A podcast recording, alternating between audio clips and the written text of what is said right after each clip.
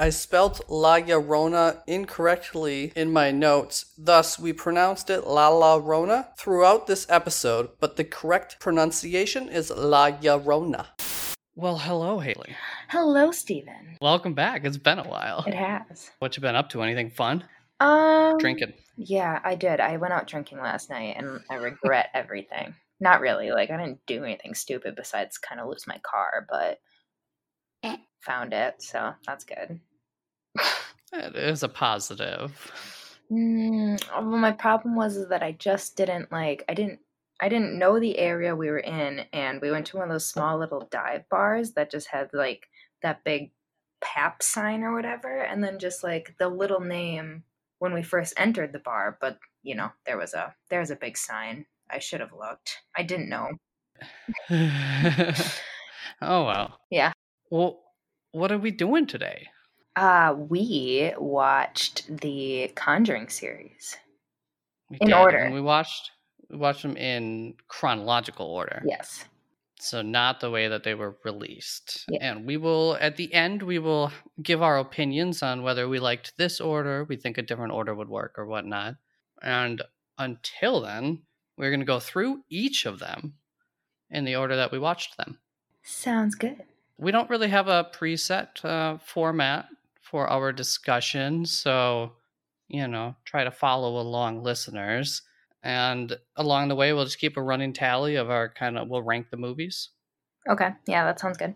Maybe one of us will convince another one that we've ranked one too low or too high along the way. But uh, it's pretty much a free for all in all regards. We'll just go as we go. We should probably warn people. Spoiler warning. Obviously, we're going to be talking about specific things. And we start with The Nun, which happened in 1952. And I don't know about you, but I'm a sucker for gothic horror. So I really like the aesthetic and the atmosphere of this movie. Yeah, I mean, I like the movie. Um, should I be giving away my like stuff yet or no? I don't know what stuff you got. Oh, just about how I said it. I did like the beginning of it. Yeah, me too. Um, yeah, I don't. I don't have any complaints about a lot of it. Okay. I thought it was all well put together. Yeah, and that's going to be true of the whole universe too. Is all the movies are well put together, I guess technically. Yeah. and they all look very nice. Um, I did. I'll be talking about this regularly with each of the movie or most of them. I I did feel that the movie struggled as far as like dialogue and what to keep us in the year 1952. Like a lot of it doesn't really feel like I'm in 1952. No, um, just the fact that you said that in the beginning, that was my only. That was my only notation that this is from that time period. I had no Yeah. idea before, you know, ten seconds ago. forgot about that. As far as the story, the plot, and the characterization goes, I didn't feel there was much of it, and I felt that it was very rushed. Like they were just trying to get you from one scare to the next without really any context as to like why or how that those things were happening. Did you have a similar experience? Yeah, I felt I felt that way too. Speaking of the scares, how'd you like this movie? I mean, did you find it scary or any Uh, specific scares that stand out? Um, I think like in the beginning when he, when he first brings them there and they kind of first figure out that stuff is going on, he goes into like the room that he puts the packages in, and there's like that dead nun. I was like, oh damn. hmm I feel like that was kind of like my biggest scary point. So that first scare with the lady, uh, I guess she would be like the mon, the head of the monastery or something, kind of. Yeah, um, I don't know. I feel like after that, I was like, okay, another one. Okay. Well, because they use that same scare like three or four times. Yeah, I mean they're kind of jump scares, but whatever. Not jump scares. That's not the word I'm looking for. They're like the um, Well, they are in general. yeah, but like in a different way. It's not just something popped up. It was, you know, there's like something there, and then it's like, oh no, that thing is actually scary. Yeah, it's trying to play on your expectations, but I felt like they were like they really missed on that opportunity because all the nuns kind of look alike, and a lot of times they have you know a nun like covering their face talking to our main characters, Mm-hmm. and it's really never like the demon nun. It's always an actual nun, and I didn't think that they played with that enough. No, definitely not. Like they had such a good setup with that. But as far as my, I think my favorite, I don't know if it's a scare, but it is. It's definitely a big jump scare too. Is you know when all the nuns are sitting there praying with each other. Mm-hmm. Cinematically, I really loved it when when it's like the over the head shot of that happening when they all just get sent over into the corners and whatnot. Oh yeah, yep, I get that. Yeah. I yeah. really liked that. Looked cool. It did. And then I have to bring up so the priest in this movie gets buried alive. I couldn't help but thinking in that scene that like a demon had to sit there and chisel out the tombstone in order to make that happen because the tombstone is there in the real world. Yeah, um that was confusing. that was confusing. Yeah, how that all happened, I mean, I guess a demon is magical. I'm sure he can just like poof snap his fingers and it's chiseled out. Yeah, it's kind of weird. I think there's a lot of that in this movie where it's like, well, how could a demon well just like even the hole that sent down into to get buried like someone's got to dig that up. Yeah uh, apparently the demons are magicians also in this movie and can alter physical things really quickly. All in all I, I didn't think there was much tension in this movie as far as it being built up for the scares and they always they like they end really really quickly. Yeah. They do. Like it's just like scare uh, boom next scene like what the hell? So and they were predictable. They were, yeah. Any thoughts on the acting in this movie? I didn't think it was um uh, that bad really. Did you? Yeah. No, no, actually I didn't. I I liked the acting overall in this movie. I thought didn't the novitiate did really good. Yeah, didn't that um French guy though, like he didn't I enjoyed him. Yeah, but he didn't like he didn't play that off very well. Like it was a weird. I mean, he's part of the reason why this movie struggles to keep you in like 1952, and his dialogue especially. Like, it's it's it was a weird mix. Yeah, and even like, I, I liked him, but yeah, yeah, no, that it didn't fit with the time period. But yeah, I liked, I liked the the French guy. Um, I thought that they were all pretty well cast. Yeah, yeah, but, that's fair but it like even his clothing like isn't very um 1952 either. None of theirs really are. Yeah, it felt a little bit like um late 80s. They used a wardrobe that already existed instead of creating their own something to fit the movie. I'm sure budget wise they probably had to. Yeah, that's a thing with all these spin-offs. Um all right, you ready to kind of wrap this movie up? I think this movie's a mess logically. Yeah. So, but I'll, I want to end on that. Okay. I have two big issues. The first is that in the end of the movie, we find out that the monastery was actually empty the entire time that they were there, like from the first moment that they arrived, which means that the nun, Valak, mm-hmm. literally informed them of everything that we learned throughout the movie, including like how to get rid of itself, its own weaknesses. Okay, yeah. I'm with you there. Isn't that amazing? Like, what? Did you catch on to that? Um, I guess like not really, but I mean, when I kind of figured out, obviously that was empty, so it's like, oh, well, yeah. What? So then, then when you think about it, because I was like, when that reveal happens, it's right towards the end of the movie, so it, you know, it wasn't too long later that I'm able to be like, well, wait, why the hell would Valak like explain everything I can't leave the premises. Uh, this, that. Like, dude, these people don't know how to get rid of you. yeah. Whatever. But, th- and that's, I guess, part of this next flaw, too, is that they were trying to create this big twist in this movie. But they never gave the viewer any insight into the possibility that everybody that our novitiate's talking with could possibly be you know, essentially Valak, could possibly be the dead that she's talking to. Mm-hmm. I don't know if you if you caught something, let me know. But I think the movie needed to give us that hint. You know, when you're watching, let's say, a Scooby Doo movie, you know that there's a mystery, so you're involved with that part of the story. But you don't know this is a mystery until they tell you. Oh, by the way. Yeah, no, because they go in. It's like, oh, we're just gonna like figure this out. Like the this nun committed suicide, so that's what we've got to go figure out. And then it's like this whole other like all this other like demon stuff that's unraveling that you don't quite really get. Exactly, because they're trying to keep you in the dark, but I I don't think that was the right choice at all. Like it was never like solved. It was never wrapped up like a movie should be. No. Well, yeah, exactly. So that was all I got. Do you have anything else on the movie? Mm, no, not especially.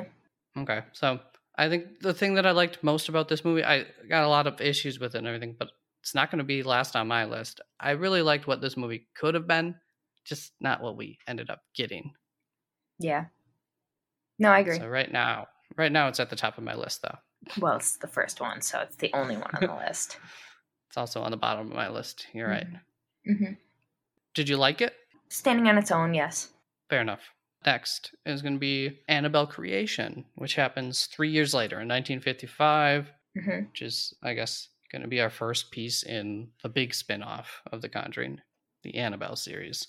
I really liked the camera work in the beginning. I don't know if you caught on to it. It's um, while they're introducing us to the orphanage, it kind of like moves around. It's so I think it's a one take shot, if I recall correctly. Oh yeah. Um, sorry, did just think about it there for a second. Um, No, yeah, it's been it's been like two weeks since we watched. Yeah, it's s- been a- some of these up to three weeks, yeah, right? yeah, yeah. I guess um, it was shot nicely. I have I like the camera work throughout the whole thing. All right, let's talk about Sister Charlotte for a little bit. Okay. She would suck to confess to. So Janice confesses to her about I can't remember something she did. And first of all, Sister Charlotte does not let Janice talk. Doesn't really listen to her. She like cuts her off, and then she scolds her for what she did. Like as soon as her confession's out. The whole point of a confession is that you're asking for forgiveness from God without an earthly retribution. Yeah. You know, it's like, hey, go pray ten times, not hey, you're gonna get spanked for this. I don't know. Yeah. No, I feel like in most confessions, um, like the priest never scolds you, no matter what you would tell him. In Yeah, anything I've exactly. seen, so. But I suppose too, she's kind of like acting as the mother role for these children. Yeah, that's I'm sure part of it. Mm-hmm. I laughed really hard at like the first. I don't. Maybe it's not the first scare in the movie, but um, when the doll is just like looking straight up at the girl from the bunk bed, I thought that that scene was hilarious. Oh yeah. Yep. did it scare you, or did you laugh? Um, no, not really. so some things that I pointed out were like the seatbelt in the chairlift have to be buckled. Like the guy points it out when they're walking through the house, and he brings that chairlift down for Janice, who just went through polio or is still recovering from polio. I guess I'm not. I don't know much about polio, so Yeah, recovering? recovering. I'm not sure. Question mark. Mm, okay, something. She got the polio. So you pointed that out to me. That was you were pointing that out not from previous knowledge of seeing this before. It was just a we did see this before, both of us, right? Yeah, but it'd been it's been like you know a couple years, obviously. What do you think of that scene when she's struggling to get buckled up and everything? Oh, um, I want to know like how the doll got possessed. And I know like we get to that later on, but like at that point in the movie, it was very not. I I would have liked the story before the scares. I guess. You skipped past my question. Oh, I'm so sorry. it's all right. we'll move on. Um, so yes, I was thinking the same thing. I don't know. They should have. Ex- well, they do explain it eventually. Yeah, but not like like haunting things or or like possession things and what all that is like already happening. Yeah, they explain it I'm sure that's a late. suspense. What, like it- like an hour into the movie that they explain it or something almost. I don't know. But yeah, um, it was bugging me too. Well, but it was a distraction at that point if both of us had that same issue. hmm So yeah, I would agree. They definitely should have said that one earlier. My biggest scare, actually, and these are the kind of things that I like, is when she's like sitting in her room and she's like, um, she found that little like wind up ball toy that like shoots out the ball. Then, do you know okay, what I'm talking yeah, about? yeah. And she's doing that, and then like the thing like pulls it up, and you don't see it, and then all of a sudden you hear the running footsteps. Like, oh, that that got me. My heart dropped a little. So a little tension worked there for you. Yeah. Because that's, I mean, you know, something's going to happen. Yeah, It's kind of like the nun scene in the previous one that I liked. It's like, you know, something's going to happen, but they, they got you when it did happen but they kind of like they tease you with it because like nothing actually like comes in there. They tease you with it. Nothing actually. They they tease you with it. They tease you. They tease tease tease you with it. They they tease you. They tease you. Actually they they tease you. No, no, nothing actually like comes. They tease you. Nothing actually. They tease you with it. No, no, nothing actually. They, they tease you. They tease you. They tease you. Nothing actually comes. Like like comes. They tease you. Nothing actually. They tease you. Yes. They like comes. They like comes. They comes in there. Nothing actually like comes comes. They tease, there. Tease tease you with like actually, comes. They tease you with it. Nothing actually like comes in there. The room at that point. Yes. She just falls asleep. Like I could never do that. A couple times she just like goes to bed. Oh well, that shit was wrong. Weird, but I- am gonna go to bed now. Mm-hmm. That's funny. Any other scenes in this movie? Um, you have notes for me, but I don't quite remember it. So there were some silly things in the movie, like yeah, like I remember the actual scene. Like she got on the ladder, and I I text you was like got on the la- ladder, brilliant. Um, I don't remember what else was happening. Oh wait, that was when she was in the um the shed. Okay. yeah, like the scarecrow was legit moving in front of her.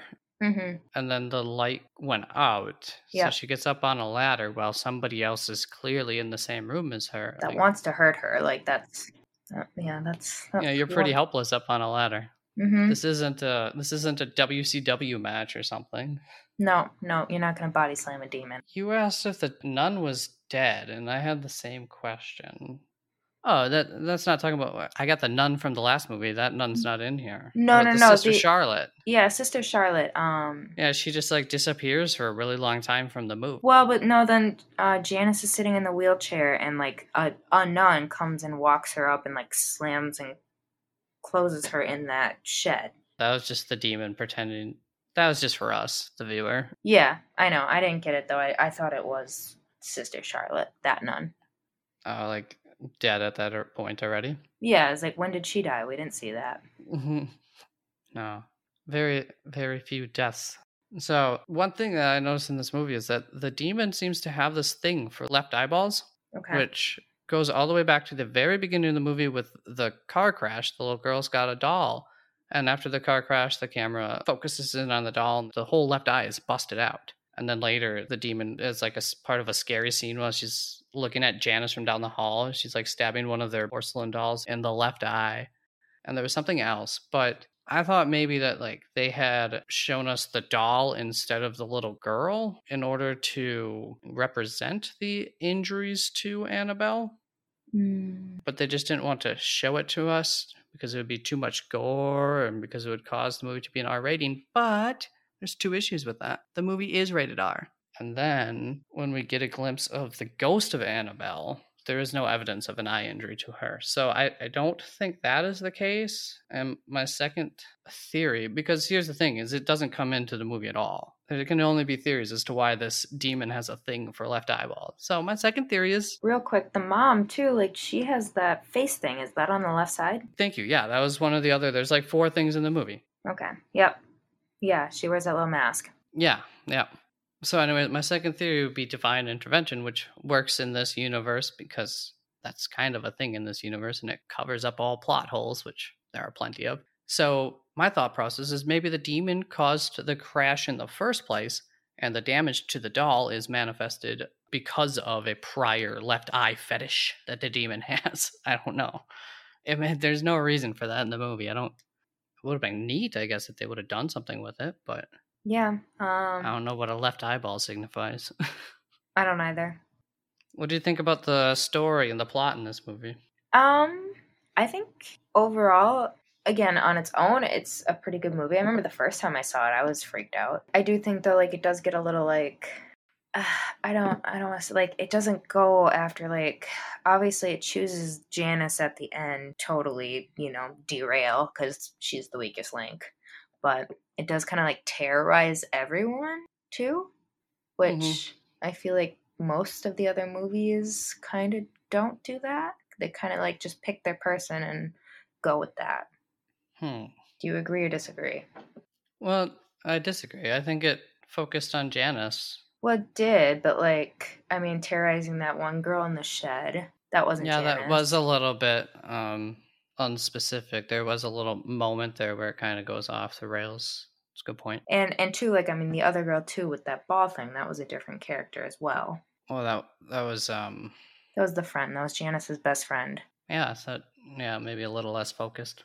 And I think that's probably was a time that, that there was like no story or plot at least in this movie. So that, yeah, that's probably a little bit to create some more scenes because once again, I think the main idea was just scare, scare. And I thought a lot of it was predictable in this movie. Again, there'll be more of that in this series. It's just kind of how they these movies are created as far as the scares go. All right, so I think that's all we got. Yeah. Which one do you put above the other? Oh, I mean, Annabelle creation over the nun. Yeah, I put the Nun over Annabelle Creation. It's just well, okay. These first three movies are. I think it really just comes down to like what kind of movie you like, Mm-hmm. Uh, because in every other way, as far as like story and plot goes and scares, they're all very similar but different. But Mm-hmm. they're just different types of stories and different atmospheres. Which brings us to the next movie, Annabelle. Mm-hmm. which takes place 12 years later than in 1967 Okay. and I feel like that one's a little more like better placed on the timeline. Um, placed on the timeline or the Like year wise, like it, it seemed very 1967, I guess, Yeah. in the movie. and i don't think i commented about that in annabelle creation because i think i pretty much bought it in annabelle creation as far as 1955 Yeah. Yeah. there's a big coincidence some more divine intervention i believe unless you can explain it for me at the end of the previous movie janice goes and kills her parents years and years later after she gets adopted hmm And she's also changed her name to Annabelle now. Yes, she was possessed towards the end of the of Annabelle creation. Mm-hmm. The same exact Annabelle doll ends up directly next door to her parents. Mm-hmm. Is that I don't know. No. coin- coincidence? I guess Um. because then she in this movie she comes over then to their house for some reason. Oh yeah, and she says, "I like your doll." Yeah. Um. Yeah, because she's seen that doll before, obviously, when she was in the orphanage. Yeah. It's like the doll called out to her, maybe, or something. and we're supposed to go with. Maybe I'm not sure. They, they didn't really Right. touch on. They should have. They should have like made that more of the story, but we'll just quit coincidentally put her like be able to get in touch with that doll again for whatever reason. Yeah, it's weird. Oh well. There's a creepy priest, in my opinion, who takes a picture of. Okay, so in this movie, there is um, young couple and new baby. hmm Young couple is going to be Mia. Is Mia? I think is Yep. the female's name. And so the priest takes a picture of her with her baby, and I felt like they were setting him up to be some sort, like have a fascination with her, or be kind of a creep, because she's like, "Let me go get my husband for this picture," and he's like, "Nah, just want a picture of you." Yeah. I don't know. Did you get that impression that he was creepy at all, or because it th- he wasn't? I guess Yeah, no, I thought that was weird too. I would have been like, mm, no, you can walk away now. right? well, he wants the photo like for the church because it's a new baby, but it's like I would want my partner to be in that photo too. Think of how cool that'd be as a partner to see the picture up at church and you're not even involved in your own baby's picture that goes up for everyone to look at. Yeah. Also in the 60s, though, the mother was, you know, the mother was the one that had to primarily take care of the children. Yeah, but, I don't know if um that, I don't know if it plays on that at all, but maybe. I don't know either. I thought I thought everything with the priest in this movie could have been cut out. Of course, they kind of need him in order to tie in a couple like Lala Rona into this franchise. Mm-hmm. they don't need him for that, but they used him for that for some reason. I think everything with him was just kind of it didn't add to the movie at all. But there was one scene with him that I kind of liked, only because it reminds me of a different horror movie that I do really like. When he puts the doll into his car, Mm-hmm. it really looks and feels like a scene from I think it's Chucky 2. It's just something about how it's shot, but I don't know if you're familiar with those movies. No, you know, I've seen them, but I couldn't. I just have the gist of the story. Really, the Chucky movies. Yeah, yeah, you haven't seen them like multiple times like me. Yeah, no, once. I've seen them once. There's, if you remember, Chucky gets like thrown into the back of a car, and then things go from there. But I think they were trying to play off of that a little bit because there's, um, there's a lot of inspiration in these movies from from historical horror movies that gets used. I think you had something else with the father though. Oh, the father at the door scene. Um, well, so going off of mine, when when the priest takes the doll, mm-hmm. doll ends up injuring the priest, so he goes to the hospital. Oh, and yeah. then he's not dead, though, even though it seems like he's dead from his injuries. He's not dead. Yeah, you, he should have been dead. There's no way he he would have survived that. He's still old too, so. I can't remember. Was it the acting that was overdone? Oh, the scene where he shows up at the door when he's possessed, when all the other stuff is happening. I think that's the one that's super overdone and cheesy. Yeah, and it, it is. I will agree. Yeah, it's like um Halloween makeup, kind of. and even just his acting is like over the top. Yeah. So scene that I really liked was uh, when she's like downstairs doing laundry. The demon is messing with her in the elevator, and then she gets upstairs because she's trying. She, she leaves the baby sleeping upstairs in this apartment complex, and she's running up the stairs, and then she looks down, and you can just barely see this outline of of the devil. That freaked me out. I love that scene. I'm not in total disagreement. Um, the only thing, my issue with that scene is I just felt that it was way too over edited and in general i wasn't in love with like the camera work and the editing in this movie. There's like a lot of you can't quite the cameras maybe shaking or something and the editing was very choppy. I mean not that not that like back in 2014 the editing wasn't great or anything but i suppose too for that kind of scene like you got to do something to be able to bring bring something out in total darkness. Yeah well it was the choppiness. There's that scene has a lot of cuts in it. Well, she's like going up the stairs and everything. Oh yeah, because he's got like his hands going around the railing and stuff like that. Yeah. Okay. Yeah, it was just really you. You just saw little bits and pieces of things. It wasn't very cohesive. No. And so that happens around when she leaves the baby. Mm-hmm. So that brings up a question for me. I mean, you hear a sound in your household, mm-hmm. and you've got a newborn baby. You're gonna go. It's a suspicious sound. You're gonna go investigate it. Do you really leave your baby alone? No, I mean I wouldn't go investigate it. I texted you after that one movie. I was like, I think my cat knocked something down in the basement, but like I'm not going Yeah. down there to look. So I just thought that was so. It was, it was so easily, so obviously trying to. Because no new mother is gonna leave their baby alone when they hear some sort of sound in their household. Just never. It was so clear what was happening. Like, oh, all right, they're gonna separate mom and baby and make that a big old traumatic scene. yeah. Oh well, let's talk about Evelyn. Oh yeah, I loved her. I love her. she is the first character that I actually cared about in the first three movies. Yeah. Okay. Man, like I kind of cared. I kind of cared about the baby, but I I know that they don't even kill adults in these movies. I know for sure that the baby's all right. I know. Yeah, I can't. I I couldn't watch that movie. I don't know. After the um the other one where they killed the child, I had to I had to take a minute. what? Shh, they didn't kill any child children. um. Yeah. you mean in Annabelle Creation? yeah. Mm-mm. You see the car? No, the car scene where their daughter dies. The Oh, Couple's yeah, daughter died, She yeah. died. yeah, she died. They don't show her, Yeah, but they kind of show the but scene. she did die. She did die. But okay. Yeah, we were just talking about Evelyn. Um. Yeah, I I loved her. She was very nice. Yeah, she. Uh, there was something about her. She's very wholesome. I did not care for the acting in this movie, so I kind of bought the couple that they were a couple. Like I think there was some chemistry there, but as far as emotional range, I didn't think either one of them had a whole lot going No. on. No, no, there wasn't much of a backstory to them. Like she, I mean, Evelyn had a backstory, but she didn't play it out well enough. Like, Yeah, once again, there's like no story or plot in the movie. yeah, It's just kind of like scare. I do have a scare to talk about. Okay. So there's she's like holding a baby in her arms in the doorway. Mm-hmm.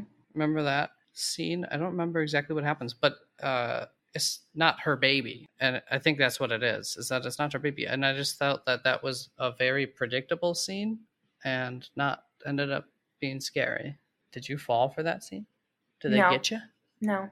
yeah okay see my thoughts were just that it was paced too quickly and then the baby like laughs or whatever before she turns around the baby because she thinks her baby's dead i think so she's sitting there crying with it in her arms and then like baby laughs a demon type laugh of some sort before there's any visual score because then she flips it around and she's like oh my god what's wrong this ain't my baby Yeah. the visual part should have come before the laugh because a laugh is never going to be scary Yeah. I don't know. and they just they didn't drag it on like there was no it kind of all happens really quickly you ready for the conclusion on this movie yes. i think we were both confused how committing suicide with that doll would fix anything they didn't really the little bit of story that they did add into this movie with evelyn didn't really cover that hmm from what i remember I'm thinking that like Evelyn. I mean, obviously this is all happening, and this isn't like over. This is over like minutes or hours. So Evelyn probably just thought this is the quick solution. Though um, I don't know that my life is. I would never take my life in that situation without knowing that it would right Work. like yeah like i guess like if i had to save one of my children like obviously i would give my life for my children um i wouldn't give my life without knowing that it's going to save my children Well, they just shoehorned it in there because it makes sense with it's like her story arc. She have like a f- child or something like that that she lost. Was Yeah. that her Yep. connection with this lady? So hmm yeah, it was kind of her little story arc. But as far as why she thought that that would work to get rid of the demon doesn't make sense. no no don't know All right, I'll reveal where I put this movie. I put this movie in last. Uh, I put this behind the nun. Mm, mine's in between the two All right. annabelle Creation still the number one for me and then annabelle and then the nun All right. On to the fourth movie in the franchise. whoop whoop The Conjuring, which occurs what four years? Yeah, four years later in 1971. mm-hmm We do have some structure to our notes for this one. yes So overall thoughts on the movie first. Uh, I felt like this movie really feels like it is inspired in structure from the movie The Poltergeist uh, in 1982. I think you've only seen the more recent Poltergeist. Um what one the is it called the Pol- poltergeist Yeah, this is called Poltergeist. Oh, yeah. No, I have seen that. Yeah. Oh, you saw the original one? No, not the original. Or Okay. newer one. I haven't seen that one, but uh, maybe I don't know. Maybe structure wise, it is similar. So I don't know if you could re- recall that at all. But Mm, no, I don't know. I don't. a I lot don't of like inspiration. It's just kind of a slower spook, and this one kind of builds. I think that's part of it. Yeah. And then there's also like the paranormal investigators living in the house with them going on in both movies. yeah. Early on in this movie, I think that they use a lot of different camera techniques as like early setups for spooky things later, which you appreciate the setup. So that way, when the scare happens, it kind of makes sense and it's been set up. So I like that. Yeah. I think. Um. I think it. I. It didn't. Wasn't just like scare after scare after scare. It was like, oh, this built up to something bigger. Something. Yeah, right? Yeah. Like, oh, yeah, I remember they showed us that earlier. Yeah. But like, it's not like where they just, you know, have the camera linger on some item, at least most of the time. It's not really quite that. Like, you know, there's a little bit more to it. So I appreciate it. This movie actually had some uh, setups to it. And I thought the sound design, the acting, and the dialogue were all really good. I mean, this movie's just every aspect of it's pretty darn good. hmm I did feel like um it it was moving faster, like to the scares. I just felt like um I hold on, let me think of the words here. That's a pacing issue, or not issue. Yeah, Um, no, I liked it. I think um I felt like we kind of got to the point a little better. Like we knew what was going on. I felt like all the other movies, it's like you get to the end and you have to like really put it together after Okay. everything like in your mind in this one it was like okay cool i'm following along i know what's happening Makes sense. I'll Mhm. agree with that.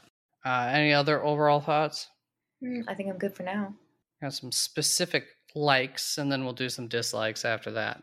I like that we early on in the movie when the girls are in bed, one of the girls wakes up or whatever, and she can see this demon. She's staring at this demon in the corner of the room. Mhm. And we cannot see the demon there. And I thought that was a great choice. I thought it was super creepy. Like instead of having some CGI monster there or someone in a costume, it's like let our imagination fill in that gap. I really liked that choice. Look creepy. I also like that they explain how possession works in this movie. Yeah, I like that the husband believes and experiences everything along with the wife and children. Like normally it's only the wife and kids do, and I feel like in movies like this, the husband's like, "Nah, it's fine," which often makes the wife seem crazy. I mean, even in the last one, it's like the husband believed her, but in Annabelle, he's like, "Yo, okay, okay, honey. Well, we'll get rid of the doll if that's what you want." Even the last one, the husband's really not there until towards the end. Yeah, no, he doesn't like really, you know, he doesn't get the leading up stuff. He just gets the holy crap, this is totally crazy. hmm But I like that. I like that the husband is like, oh, okay. Yeah, I experience all these things as well. Yeah, I think it's kind of a cheap play that you see a lot of movies because, uh, I mean, like sometimes, at least sometimes, it's like, how wouldn't you at this point believe her, or why would you be so belligerently against believing her to like such extremes? Yeah. I think it's usually used to create like some false tension. Yeah. Thought this movie had a lot of creativity and it scares. Yeah, the hanging girl is spooky when she turns. Like, yeah, where her feet are like levitate. You can only see her feet. trying to remember that scene. Yeah, um who's hiding under there? Now I can't even remember. I think it's the wife, because the wife is the one who like really goes crazy in it. And she's downstairs and she's experienced like she's locked downstairs or whatever. Okay. Oh, so like down the hallway or something like that, kind of. That yeah, well no, that downstairs, like remember they broke out a wall and found a cellar. Yeah, yeah, Yeah, That so- that's what I meant. That area. Okay. Yeah. So good scare there. Yep, that was a good one. I think there were a lot more that were less predictable in this movie than most of the others. The demon does a lot of dividing and conquering in this movie, which I liked. Yeah. I thought the exorcism that gave me chills. Yes, the exorcism is really well done. Like the sound design in it's really, really good. It's full. Mm-hmm. It's really good. Uh, let's move on to the dislikes. Okay. So this whole franchise is shot on like top-notch film. It's it's all digitally shot, really, really, really clear shots, really, you know, pretty shots. But in this movie specifically, they're shooting on like this 50 millimeter camera. Mm-hmm. So you know, like an old old style camera, and they do a little bit of like I can't remember how they showed it, but they show you that like we're looking through that camera lens at one point Yeah. they didn't add any like grain to it. They kept it as a digital. They were still filming with a digital camera, and they didn't even use any kind of grain to it. I didn't. I didn't like that.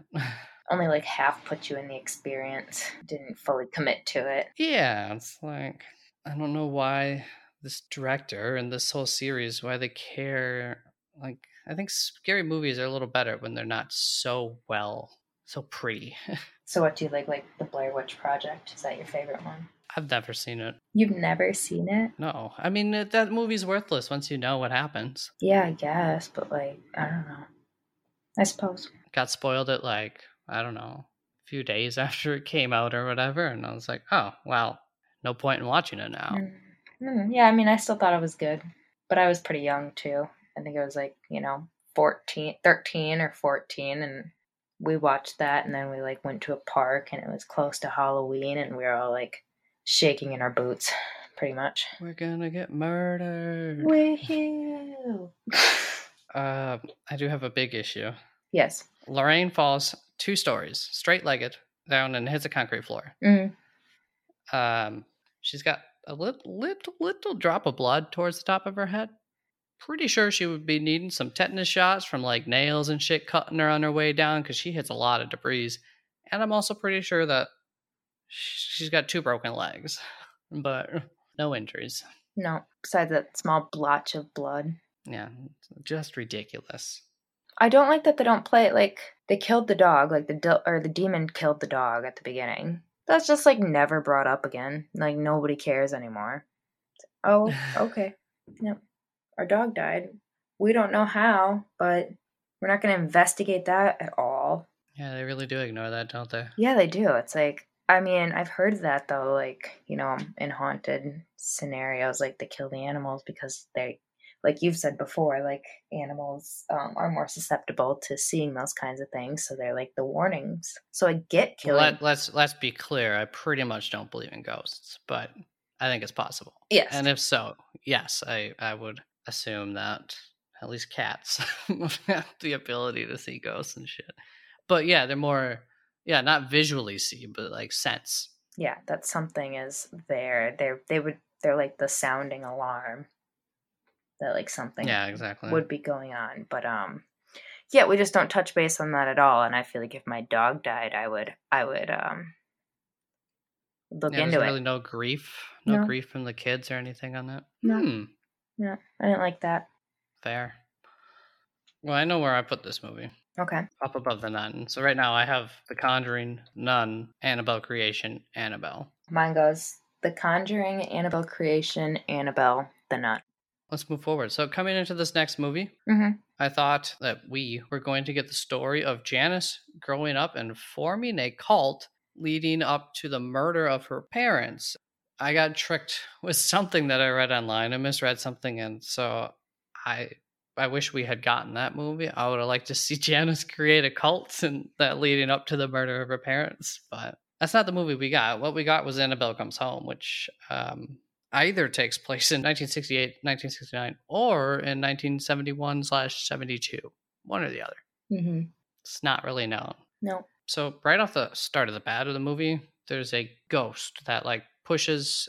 Uh, we didn't talk about the Warrens, but the Warrens are at the heart of the entire Conjuring universe, uh, the the main Conjuring movies. So Mr. Warren gets pushed into the road by a ghost. Yeah, I remember. I thought it looked like shit. Yeah. I have I have a lot on visual stuff that I want to talk about with this movie. Yeah. It was pretty bad. And it was confused. I know you were confused there for a little bit on that whole scene. They should have like played it out better. Cause oh, cause Janice does like she's in the back seat. She's her ghost or Yeah, whatever. there's some confusing things that they don't make too clear. hmm But then Lorraine doesn't think it's her. She thinks it's the woman who just died in a car crash down the road. Yeah, they don't they don't spell it out quite. There's like a couple couple missing letters in that beginning. So visually, this is a movie where I will get into. I know that there were a lot of subtle and some not so subtle callbacks to horror movies of the past. Have you ever seen the movie The Strangers? Uh, I don't think so. Okay. In that movie, there's a lady who rings a doorbell and then she's like talking through the door to, you know, to our people inside. And this movie, Pink Shirt Girl, that's all we knew her by. So, Pink Shirt Girl, that same situation happens to her. And in both situations, when they like open the door or whatever and talk to the girl, the Hmm. girl's response is, I think you have the wrong, or I think I have the wrong house. The pink shirt girl said, I think you have the wrong house to the little girl who didn't talk. Yes. Yeah. Another moment when one of them is locked inside of a car later on in the movie, Yeah. and then a werewolf rips through the canopy of it. Yeah, so my question actually on that was like, what's up with the freaking werewolf? Like, when did when did this become that kind of movie? Wait, Uh, where where does this well, come from? s- Annabelle comes home is yeah this one. Um, well, I'll get into my issue with this movie. That's part of it. Okay. When she's touching stuff in the um the Warrens' collection of demonic things that you're not supposed to touch anything because I think they described it in the previous movie, but like I guess basically you could awake the demons within or something. hmm And all of those items are supposed to be, or at least a lot of them are like have demons and they're, you know, a different demon attached to them. Yeah. And she's touching all this stuff. So she's opening up these things like they're like a werewolf, apparently. I don't know, I guess a demon werewolf.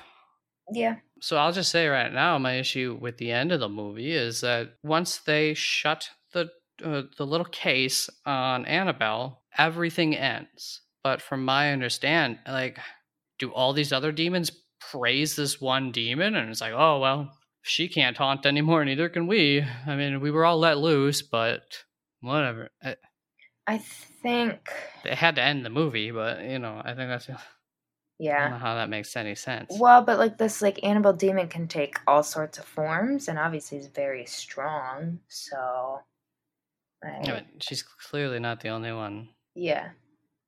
No, I don't know. Yeah, the big issue for me. But I understand that you know they had to end the movie, so hmm I'd rather that, I guess, than another three hours of having to get all the other demons back in their homes. Yeah, I suppose. Back to that though, that rip at when the werewolf rips the car. hmm It looks a lot like when Freddy Krueger tears through some bed sheets. I want to say in the first movie, probably. Then it's just a. I think there's three rips, if I recall, for the werewolf. Yeah, I think so. Little thing I noticed, and then there's another poltergeist. Uh, a couple really poltergeist shoutouts in this shoutouts in this movie, which would be the television scene going on, and then there's a clown toy like uh, during that scene that just solidified for me. Mm, yeah. That was all I had. Okay. Um, I thought the costumes were very like haunted house like, and the makeup was like when you're when you're in the like plays in high school and all the little freshmen are doing the makeup and they have to like overdo it so the people in the audience can see that you're dressed up like an old lady but obviously Yeah. these are um these are close-up shots we don't we don't need it that overdone No, yeah, the haunted house was. Um, er, the haunt. It was a haunted house, it pretty much and yeah. it felt like a haunted house, yeah like they're Yeah. walking through some of that stuff and yeah it felt like like Yeah. the mummy with the coins or whatever. yeah Yeah, it all felt uh, not quite up to quality as far as the prop work goes. Yeah. Uh, another visual thing. There's fog inside of this home, but there isn't literally fog inside the home. It's just there for us because nobody acknowledges, like, oh, there's fog that I'm seeing inside of the home. You know, in no way. Like, even if it's not by words, like, they don't give a weird reaction to seeing fog. They just, but they put fog in the home to make it creepier. yeah i don't like that That was dumb. hmm and then uh, I thought this movie struggled to stay within that time period of uh, late 60s, early 70s, and it was just holding on by a thread because, um, really, because of the outfits and the hairstyles. yeah The dialogue also did not feel dated, whereas in like Annabelle, they really used kind of more old timey type dialogue, but they Yeah. didn't even put any effort into making this dialogue like no of a time. no not really All right, so that's all I had for like the visual things in the movie. Did you have anything else? Mm, I'm I'm wondering. I guess it's not really visual. It's more. I'll say it later. Okay. Um. So half hour into the movie, when the babysitters are at the house, hmm like nothing's happened yet. there wasn't any characterization or plot set up already. Like that's you know usually that's done in the first fifteen to eh, twenty five minutes of a movie, and at the half hour point you should be into your second act. Like that should pretty much all be maybe not done with, but be set. Yeah, yeah. so Um, I do think the suspense is like a, a little better in this movie and, than the previous ones. yeah, uh, I felt like they tried to create suspense in this movie, where I don't think that they really tried in like the other Annabelles and the Nun. Yeah, how I said those ones are like boom, bump, scare, on to the next one. That, that goes, I guess, right along with like nothing happened into a half hour into the movie, and then it's actually not until an hour and ten minutes into this movie before anything actually happens as far as scares. hmm And my issue though with how they did it, why I say they tried to create suspense, is that like the actors are acting scared and the music is telling us to be scared, but there's actually nothing that's happened that they characters should be acting like that, that they should be scared in, you know, I guess a real world. They're not justified to be scared. Well, the the friend of the babysitter like sees her dad through the window. Is that not at this point? I thought I thought that that was like I think it's in the beginning. It's Her dead father. Fairly, mm, it is probably around like that half hour, 40 minute mark or something. Yeah, I mean, But then there's other times, I mean, somebody knocks at the door. What's so scary about that? yeah, I just think if you took away the music in this movie, a lot of it would like be laughable. Like I said, I mean, they were. I prefer that to an extent. You know what they did here hmm with as far as suspense goes, but I didn't think it was quite successful. I guess for me. Yeah. No, same. Uh, what do you think of the acting? um, Since we're on the actors, mm, meh. I feel like in like Yeah. the same with the other ones. They didn't have much of a um backstory, or you know, they weren't they weren't talked up. yeah, there might not have been much to connect to. Yeah. I, I didn't think the acting was poor, but uh, like the last thirty minutes of the movie, when things actually happened, hmm I did think that it was good. Like once they were actually being scared about scary shit. At that point, I thought, especially the girl in the pink was a good actress, but up until then, it was kind of hokey, and it was just like I kind of understand it would be hard to act because I felt like there's just a director sitting there behind the camera, and he's like, "All right, now like be apprehensive and scared. You're you're walking. Okay, what am I? What am I scared of? Somebody knocked at the door." Yeah, I suppose. Um, I feel like some of it, like Daniela as a character, like she's practically begging to be killed throughout this whole freaking thing. Um, Well, yeah, she's keeps touching shit. yeah, well, it's like, oh, do not open this glass. Opens it. It's like, mm, okay. Um, and like that, that boyfriend, like, or not the boyfriend, the, the they have crushes on each other. The neighbor kid. Um, he kills like the dog with the guitar. Like, you're not gonna do that. You're not gonna it kill kill the the werewolf, werewolf, right? Yeah. Yeah, with a guitar. the dog. um, and it just like it, doesn't it just poof away too? It's not like it uh huh. turns into a like it cuts it in half and is bloody on the ground or anything. Uh huh. The power of love is in his guitar, Haley. Oh, I don't think so. I've actually like I've actually broken a guitar before, like on purpose by hitting something. It didn't take that much to do. I don't. Yeah, I can't explain that scene. I just think the dog itself or the werewolf itself, like I don't get it. We we didn't need it. I like the movie a little less, kind of just because of it. Yeah, Uh, yeah. I I think there might be plans for that werewolf to come back. I, I feel like I've heard that in the franchise. Are they making more after this? Yeah. Oh. There was a board game in that. Yeah, like the hands are coming out of the box. I like that though, actually. Yeah, me too. a nice little touch. And it, it fits with the actual game. The hands coming out, you know, because you put your hands in it. hmm I also Yeah. like the little girl, um, the daughter. She's got like no fear. Obviously, she's grown up around this, so I understand that. But um, Mhm. so like during that, the hands out of the box thing. Uh, the other two girls are like, "Oh, the key's in there. We gotta get it," and they're like freaking out about putting their hands in the box. And she just like puts her hands in the box, grabs the key, and like it's like, "Okay, let's go." Well, wasn't that the? I thought that was Pink Girl. Because then she gets up to go answer the door. No, that was um, that was the little girl who did it. It was like, Oh. "Damn, go you." they spent so much time on that though. Uh, that was you know another one where they're like, she's putting her hand in there at the rate of like a millimeter every three seconds. it's like, all right, come on, I get it. She's for some reason super scared to put her hand in this box. Let's go. Yeah. Um, speaking about that though, leads right into the setups for this movie because they set up that that game, Mhm. which ultimately just sets up for a scare. I don't know. I thought they were kind of poorly done. Like they, you know, they weren't to the level of um. At least they were there, but they just weren't to the level of The Conjuring.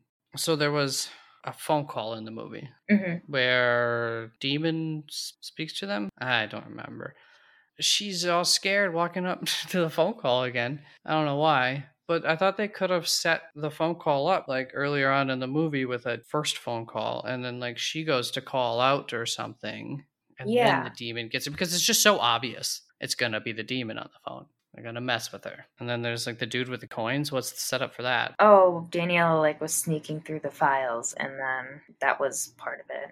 but it goes nowhere in the end besides the fact that he's in the movie Yeah. like well i didn't really need to be explained why that those coins exist. So there's just a lot of um i guess needless i don't want to call it quite exposition but needless setups and then some things they didn't set up that they maybe could have. Yeah. so ultimately with this movie i was just filled with why is so and so doing this and why are they doing that?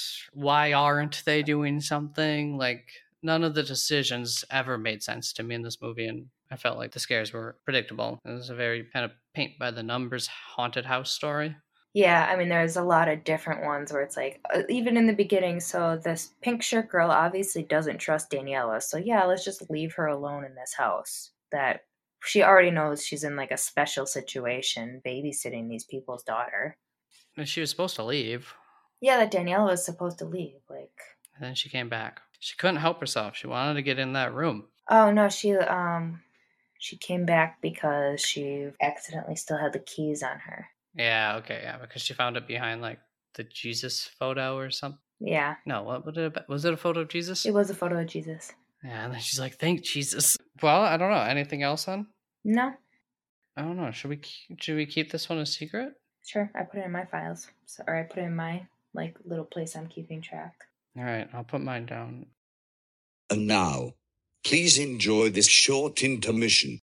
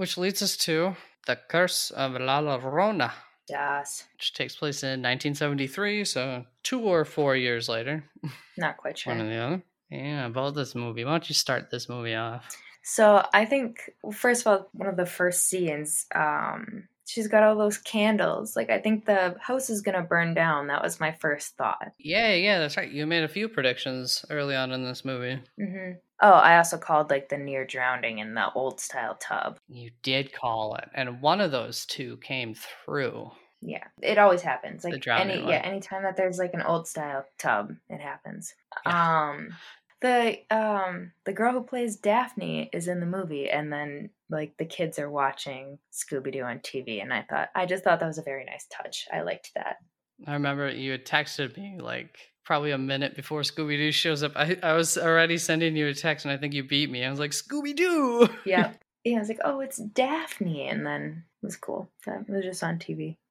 Did you call the pool also that there might be a drowning in there? Or was that, did I just call that in my own head? No, I oh yeah, I thought she was gonna. you.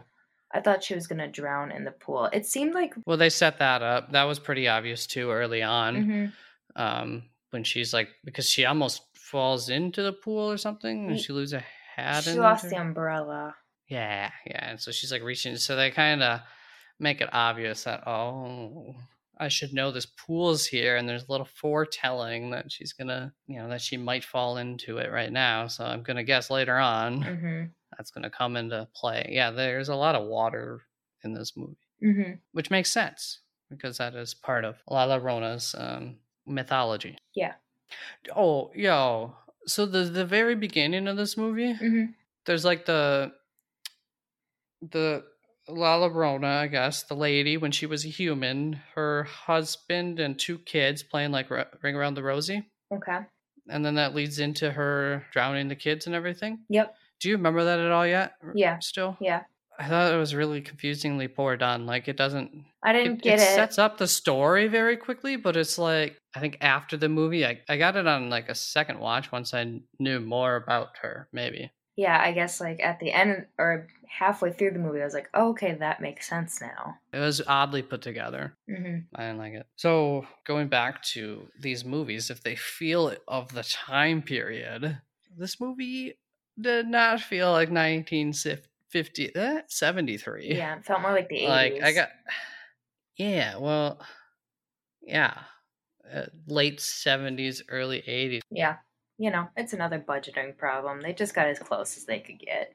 Do you remember when like the two boys are drowned? So after our setup in the early movie with those little kids. hmm The lady goes to uh to the crime scene. hmm I thought there was some pretty pretty bad dialogue and acting in there. It's like 16 minutes into the movie.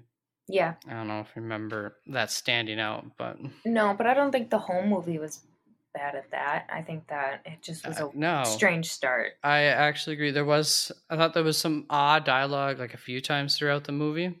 hmm and there was a I think a lack of emotion too. But besides that, um, I agree. I I didn't mind the acting for most of the movie.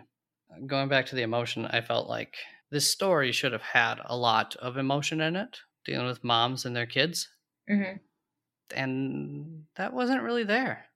No, yeah, no, I felt like I felt more emotion to the little girl um getting hit by the car than I did to really most of this whole thing. Yeah, and I mean, I guess I mean like the actual actors and stuff, like the characters showing emotions. hmm I mean, I'm a sucker for the emotional stuff, especially when it comes to like children and movies. And in this one, I didn't, I didn't feel it. No, it would have been so easy. So, what is the connection of the curse of La Llorona to the rest of the universe? Not a clue. It's the priest. he changed parishes, which I thought was odd. He went from this upper middle class parish in um Annabelle to a very heavily Hispanic parish. Yeah, They could have at least explained it. I'm like, wait, why is this guy now in like a totally different area? So it took me a little bit to understand. I'm like, is he supposed to be playing the same priest or not? I had a moment of wondering if he was supposed to be the same guy or not. If they just Yeah. used the same actor for a priest twice. yeah. No, I don't think that they would do something that silly, but It's no, it was, it was, it things like that had happened before. But I don't know. I mean, I think it was cast all right. I just don't think that it had enough setup to it. It felt shoehorned in once again. Like, oh, we need this movie to be part of the universe. Um, um, oh, we'll just uh, we'll get that priest guy. He'll be in both movies. Okay, Yeah, that's really it. that's the only connection. I know.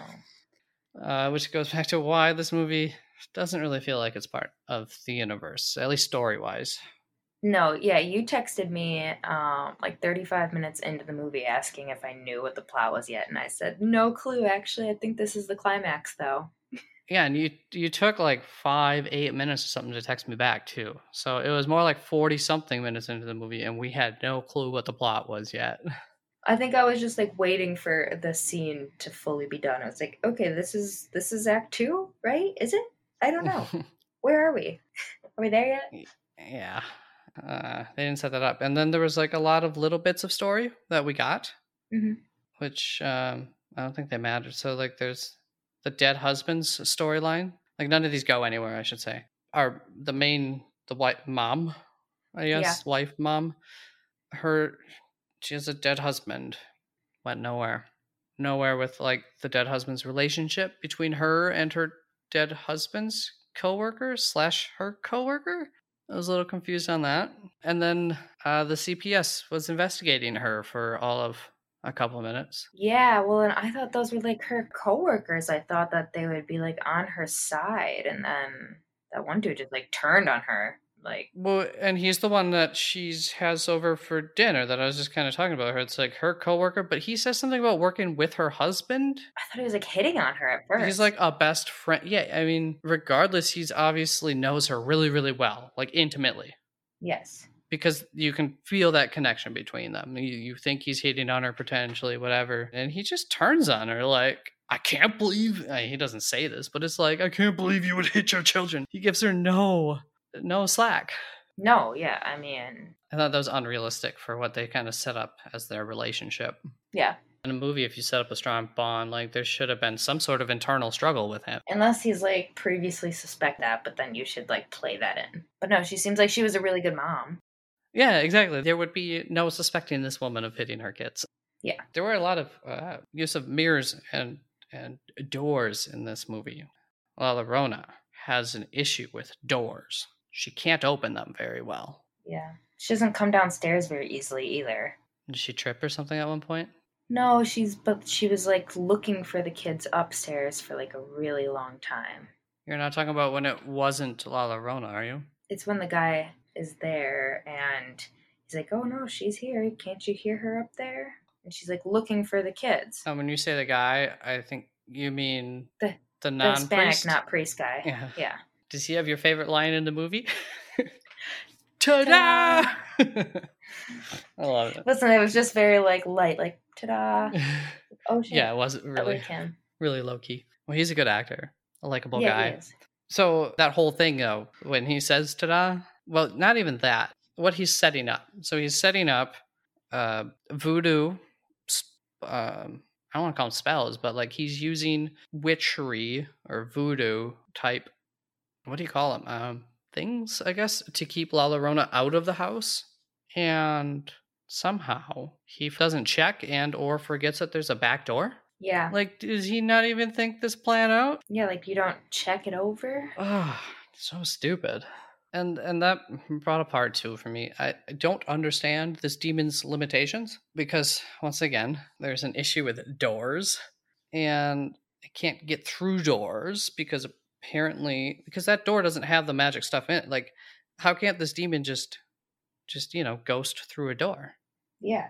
I mean, I feel like you've got so many other powers. And doesn't it have like super strength or anything to at least burst uh, through the door then? no idea. I don't feel like Sage is probably pretty powerful, but not not that bad. Or not like I don't know. that powerful. Whatever he puts there. There was two times that they just like shut a door on the demon, and demon's like, "Ah, shit, I can't get through." Like trying to use the doorknob, like demon, come on. Yeah, Uh, I don't know.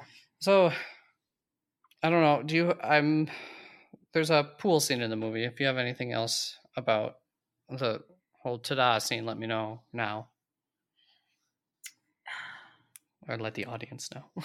Oh, I like the happier die actually. there is a happier ta-da at the end of the movie, right? Yeah. Does he say it? Yeah. He goes, Oh, okay. ta-da! All right. So the summation towards the end of the movie before that is that the girl does end up drowning in that pool. hmm After the whole house scene and they try to keep La Llorona out of the house, whatever the case, the girl ends up going into the pool and she literally drowns in like 10 seconds flat because the family, all they had to do, they know that she went to the pool and they run around the house. That can't take more than a few seconds to run around the house. And she's already Mhm. fully drowned by the time that they get to her. Like, it takes like longer than that Two- for someone to Two, three drown. minutes, I feel like. I, I think when uh, somebody has to hold their breath, yeah, it's longer than that. Um, and then, so she recovers La or the girl from the pool, and then apparently La Llorona has to just like leave. I don't get where La Llorona went. Like, why did she stop haunting them? That's you know. Yeah. we get a moment where they're all holding her, and oh, it's like at the end of the movie. But no, La Llorona is still there, yo. But I don't get why La Llorona would have left. Are you, is are you talking about like in the attic part when she's got when the kids No, that- have that necklace? No, but that comes next. Okay. Well, La Llorona, how she kills kids is she convinces them that she like cries. She turns into a beautiful lady or whatever, and she cries, and to get them close to her. hmm That ends up leading to the final scene in the movie where they kill the demon or spirit. She doesn't possess in this movie. There's no possession in this movie, so I guess spirit question mark. Yeah. Yeah. Oh yeah. They just like stab her, and I just don't think that it, it doesn't work like that. I didn't know you could stab a spirit either. No. I But you know, this one does have trouble with doors, so I mean, it's the most human-like spirit it seems like that we've had. yeah. Very confused. Yeah, it was weird. Uh, I was gonna when when they stab her because of the camera work. I thought she got stabbed in the vagina at first. I didn't. I didn't get that at all. But yeah. Okay. It was just for a split second. I'm like, what? Why did you stab her in the vagina? That's rude. um. Yeah. Out of all the movies, I think that brings us. That's the end of the movie. We got our happy ta-da then, and Yeah. and that's pretty much it. Well, you got another prediction wrong. For some reason, What? you thought the Hispanic priest was going to marry her. Oh yeah. At the end, I was like, well, they had this like longing look to each other. I was like, mm, I bet it fast forwards to like five years, and they've got like they live together and things. They don't. and then I didn't totally get that wrong. That could have happened. They just didn't show it. Okay. I'm pretty sure he's a one man show, but Yeah. you can have your happy ending. You're happy to die. oh, yeah. So then, in summation of this movie, I thought it was the most predictable of them all, which is saying something in this series. hmm They didn't even give away the scares with the music or anything like that, like the other ones. Because some of them, it's like the music just gives away the scare. Like, oh, okay, I feel it coming. There's gonna be a scare. No, there's none of that in this movie. It just. yeah. Um, Any thoughts on that? On the the predictability of this movie? no, I mean a lot of it. I like. I didn't get it for a little bit there. I didn't know what was happening, and I feel like I follow along with a lot of the movies pretty well. And I just, Not for the storyline, but for the scares too. um, no, I mean like the scares were, I guess, scary, but they weren't like, like the whole door thing. It's like the back door. It's like what these kids are just holding this door shut now. She just, she's not gonna burst through. Like that's not scary. I guess I was just questioning it more than anything. Yeah. All right. Fair. Uh, I was disappointed with this movie. I thought it was going to be filmed in Mexico. Oh yeah, Think of how pretty that would have that been. been really cool.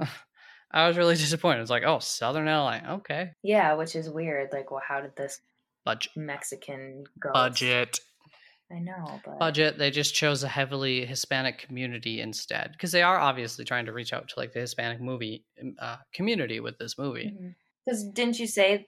No, I don't think that was you. I think that was you know my other friend that I went that along with this. Mm-hmm. He said that he he talked to someone he knows that's like very Hispanic, and um, La Llorona is like a tale that they heard about when they were younger. Yeah, it's a yeah. Well, I mean, all these movies are based on real, you know, um, urban legends. I mean, they're all like urban legends, or like Valak is a real demon as far as the Catholic Church goes. Mhm. Um, so they're all based on something from the real world. They're not made up for the movies. Yeah. But from what I understand, there is a lot of lore to La Llorona that's not in the movie. Did he? Uh, did Will say anything about that? Like, did his friend said anything like that? Um. No, you know, I didn't. I didn't get a lot. I didn't ask. Um. He. Yeah, he just brought up that his friend said that. Yeah, he just said, "Oh yeah, my friend said that he had heard of the La Llorona tale before. That they it was something like their grandparents told them when they were younger." hmm So Yep, it it is a very true one. It is like the boogeyman or something like that for Yeah. for us white folks. it's to it's to make your kids behave well. I came into this movie with incredibly low expectations, and I probably set yours low too. Let you know that everybody says this movie is absolute shit and the worst in the whole universe. Um, I thought it was okay for a little while until it like got into the scares and everything, and like I mean, like I was in, I was kind of into the voodoo stuff. I mean, Yeah, I was uh, uh, up until about that point. Like I was into the movie. yeah. I, when he was setting up the, Once he fucked up with the back door. yeah, yeah. When he was setting up the voodoo stuff, I was like, all right, cool. Like this is a change of pace. I like it. Yeah, I think I think it was around that, at least mostly around that point, where all of a sudden it started unraveling for me. Yeah. Um, ready to rank this movie? Just Uh, say what it's you know. Just say what it's above or below for now. Oh, we're not going to keep it a secret anymore. We'll keep that one a secret. Okay. Uh, La Llorona is my last one. All right, perfect. Um, La Llorona.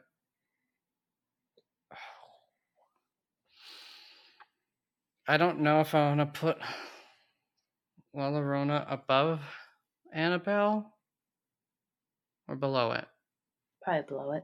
The thing about Annabelle, I just find it so boring, and at least I didn't find this movie incredibly boring. So, oh.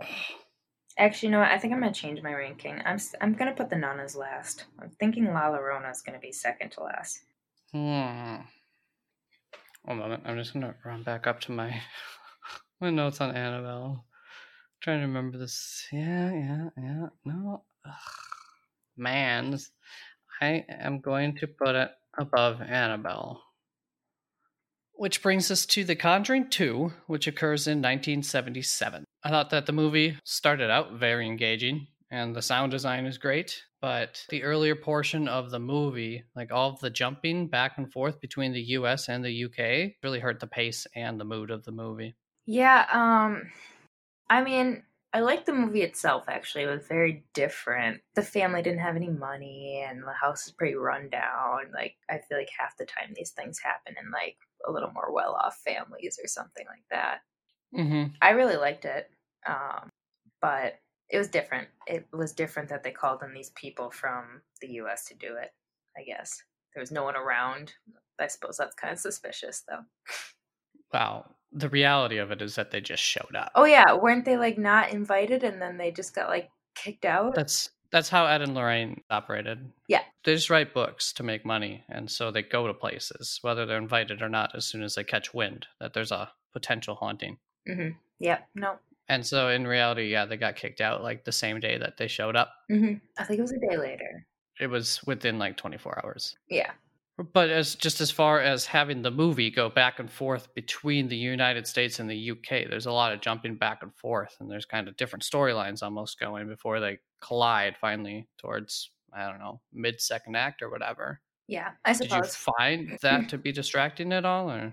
yeah. Yeah, I suppose. Okay. As far as the camera work in this goes, I thought that there's a lot of movement and transitioning from one time and location to the next, but I thought that the camera work was good with it. I know early on you got a little confused with like the two houses. Oh yeah, no. You I, remember? yeah, I do remember that now. Yeah, cuz I couldn't figure out like they were both kind of run down, weren't they? Yeah, and we weren't even I don't even know we weren't even across like at that point. Mm, Yeah. Okay, I'll remove that. Do you remember your I- camera joke? No, but don't remember the camera joke. Uh, okay. I didn't know what it, I didn't know what it was at the time. I should probably mention that the Ed and Lorraine Warren actors are very good, and they are throughout all of the movies when they're in them. The child actors are also very great, especially Janet in this movie. She's like legit creepy as fuck. Is it Janet or it's Oh yeah, it is Janet, right? I believe. Cuz I thought it was weird that they did like Janice and Janet. I do remember that Mhm. now. They are different names. Any comments on her? No, she was awesome. I mean, I couldn't I couldn't have done that. I couldn't have been an actress there. There is a lot of good imagery, spooky stuff going on in this movie that I liked. I don't like them in all of the movies. A little higher budget helps, I'm sure. The set production kind of overdid it in this movie a little bit. I mean, it looks fine when it's dark, but I mean, I don't know. I can't even remember a scene when it wasn't dark, actually. So it just seemed very spooky. Yeah, it looks good in the dark. It's there are some scenes during the fresh daylight, especially earlier on in the movie, and it's like, well, kind of like how you talked about the costume and makeup work earlier on, where it's done for a play, a live play, and so you know, so the people in the back of the audience can see it, and Mhm. it's just overly done, and I think there's a little bit too much in this movie at times. So when Ed and Lorraine give up on, so they go over to Europe, and then there's suspicions throughout this whole movie that things could be fraudulent, Mm-hmm. and Ed and Lorraine are like convinced that it's fraudulent, so they're leaving to go back to the U.S. and they go, quote unquote, we haven't seen any concrete evidence. Like, like what kind of concrete evidence do they work in in their job? Yeah. Well, she um she even makes a comment to the one guy about doing it to help families and not being a part of anything bigger. So it's like I don't know. I know they're supposed to be weren't they supposed to be working for the church in this? Yeah, apparently they're signed by the church in this one. But I just like I don't know. Kind of pissed me off because it's like y'all don't work in concrete evidence at all. Mhm. And then yeah, they like kind of to what you said too. They just ditch the family. Mhm. when apparently that's what they care about is helping families. yeah. There's a lot of characters making dumb decisions in this movie, which is kind of standard for these types of movies for this franchise. Um, I mean, like all of them, they did that. So I guess nothing stuck out that surprised me. But I think the story itself is the best one of the franchise. Not like Mm-hmm. not the shooting, but the actual story of it. Yeah, I agree. The story was my favorite story in the franchise. I did think that there was like too much of what they love to do in this franchise, you know, setting up potential demons for spin-offs, and I thought there was too much of that. But eh, it is what it is with this franchise for that. Um, I did have an issue with this movie when um, it's just like one of those little issues. So Lorraine scratches the name Valak in the Bible. hmm Later on in the movie, she like looks through her Bible and it spells out Valak on multiple different pages. But when she did that, she was just on one page. Like she wrote all the letters through one whole page.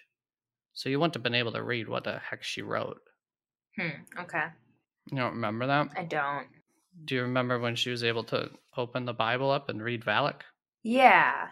And she Um, had to figure out what the demon's name was in order to get rid of it. Yeah. I mean, I remember that, but so not- earlier in the movie, she was having a vision Mhm. and she asked for Valak's name, which is how she gets the name, but she got it by writing the name in the Bible. And so she's sitting on her couch in the US and she scratches out the name. We don't know it at the time, but she scratches it out all on like one page. She's not shifting through like 10 pages. Here's a V scratched out.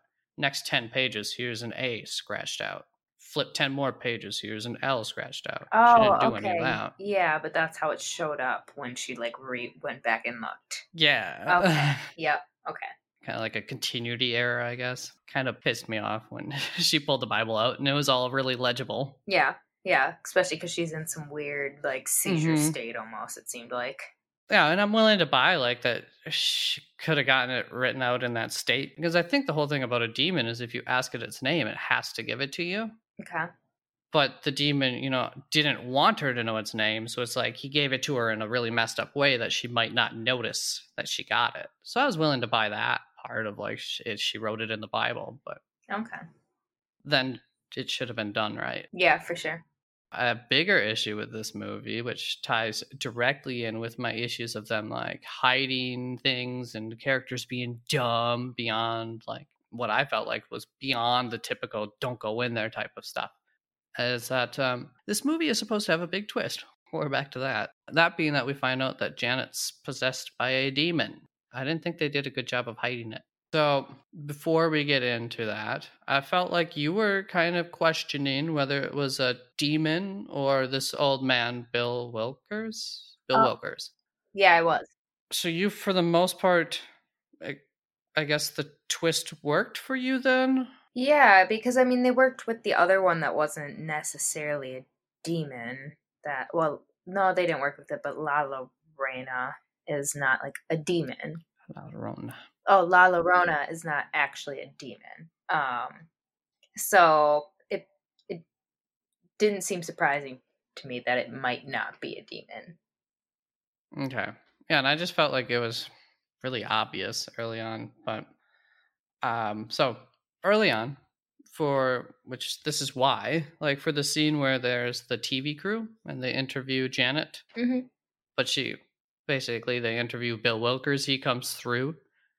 Mhm. And I think I texted you, I'm like, is Janet possessed? Because everything points to 100% that she is possessed. Like, except for the fact that in every other movie up to this point, not named La Llorona, we saw someone puke into someone else's mouth in order to possess them. I don't know how else to describe it. Yeah.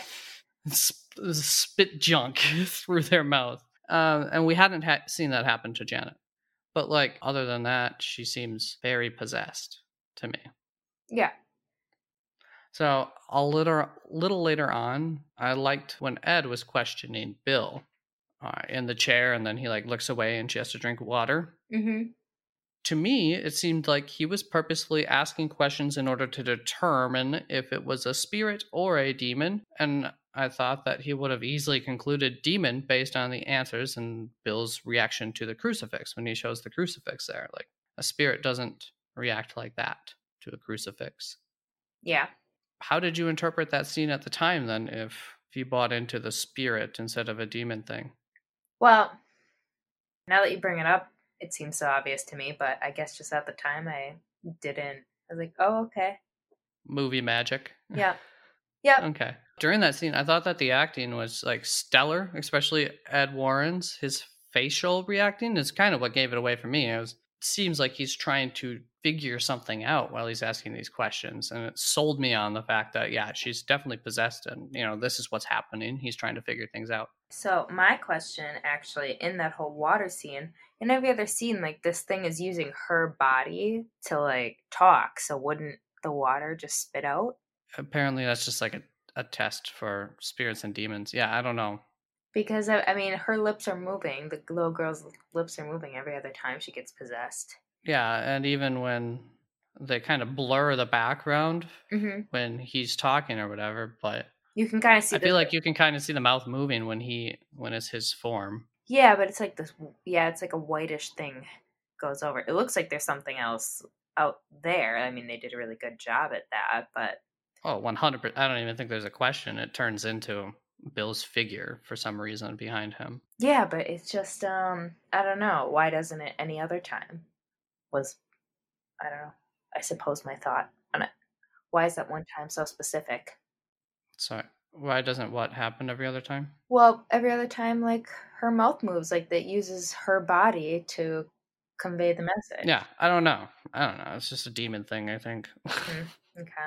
It's a test. I mean, that's what he called comes up with. It's like this is a test to see if it's you or the demon speaking. Okay. Yeah, I don't I don't have a good answer for that.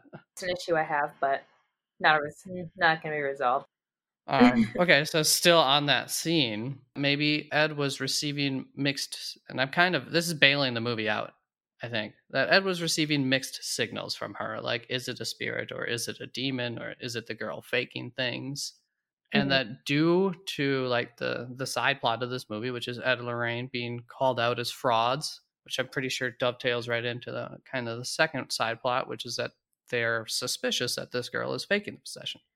So Ed figures that the girl is attempting to pretend like she's being possessed by a spirit, but because she's sending signals of being possessed by a demon, he just thinks that she's doing a bad job of faking the possession from Bill Wilkers. Hmm. That's the only way I can, because otherwise I don't know how he wouldn't Think it. like believe her. yeah. No, I get that. So that's the only thing I can come, but that's reading through a lot that the movie does not tell us. But that's the only way I could see how Ed Warren doesn't buy her because, like, when he shows that crucifix, I mean, she wigs out, man. hmm the last bit was an observation by yourself.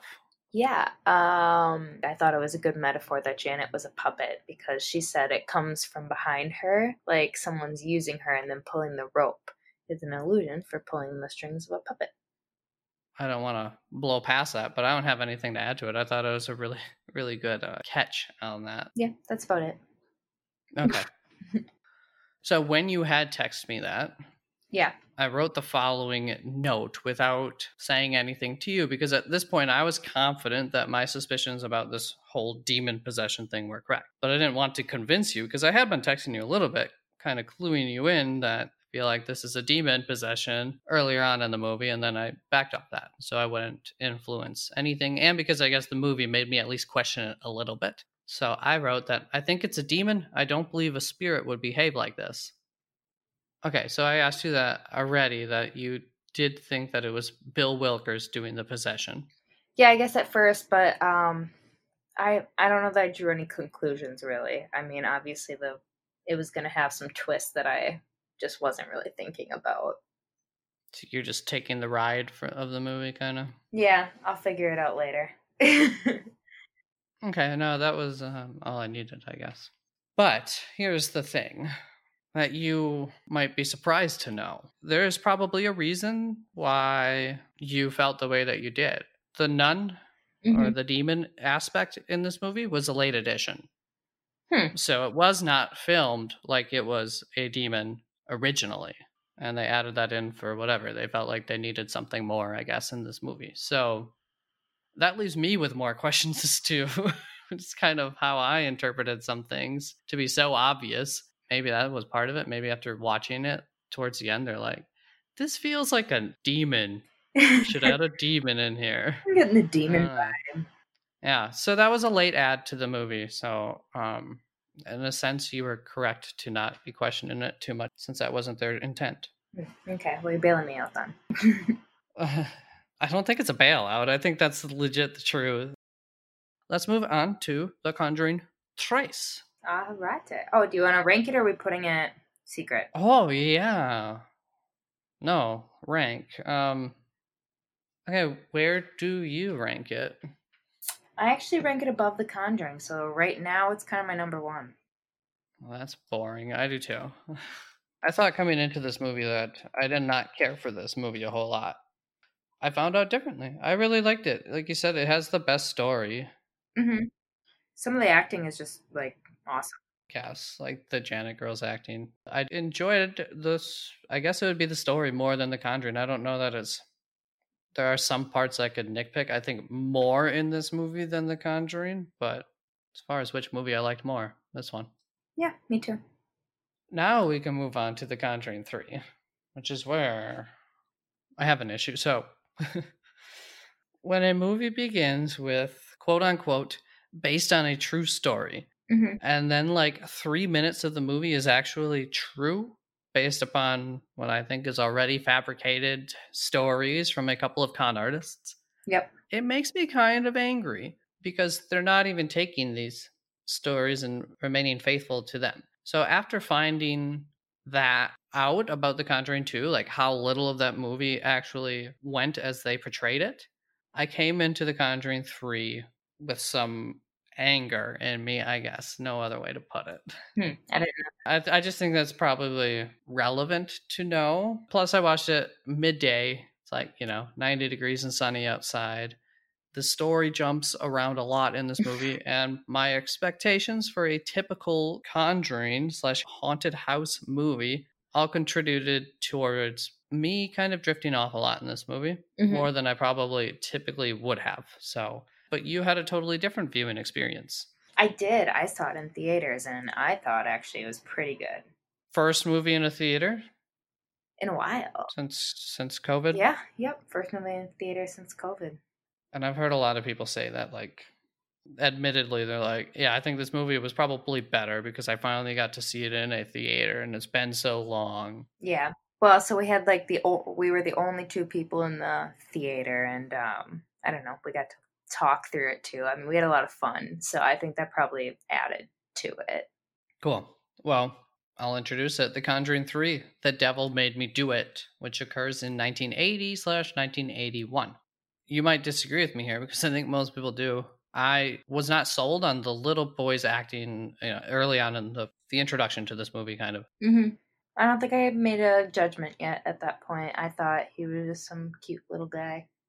Well, he's not really in the rest of the movie. No. There's just, which is, I think, an issue. I wish they would have focused a little more on that whole beginning. Yeah, like I mean, how's he doing now? Like, how's his mental state?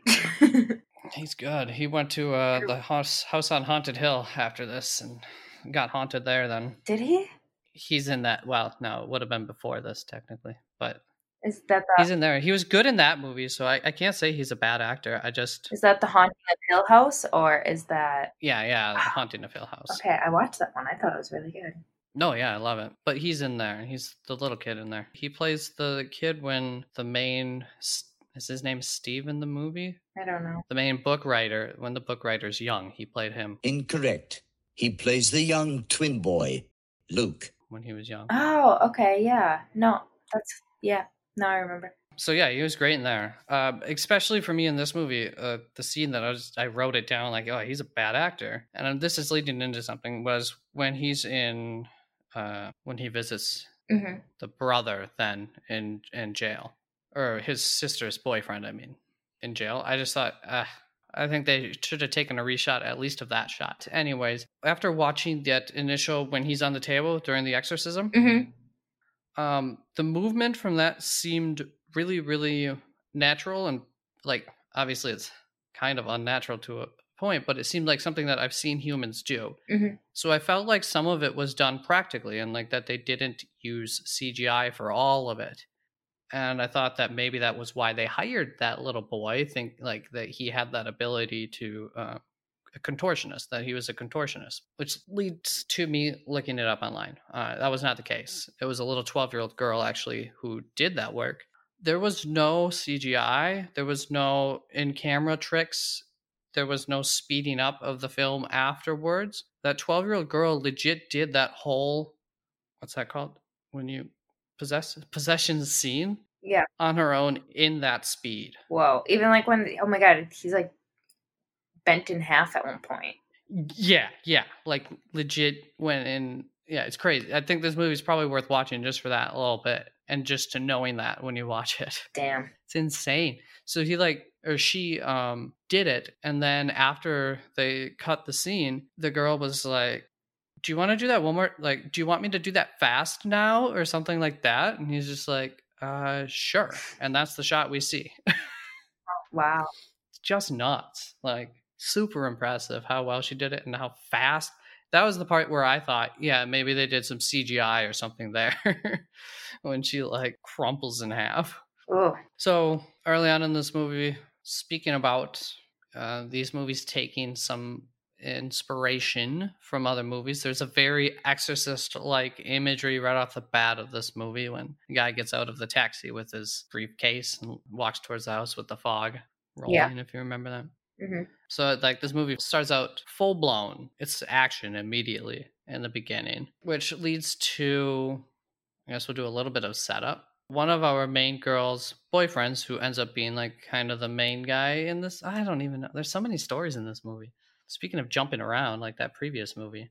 hmm So one of the main stories, I guess, in this movie is the boyfriend who ends up asking for the demon to take his body. Yeah.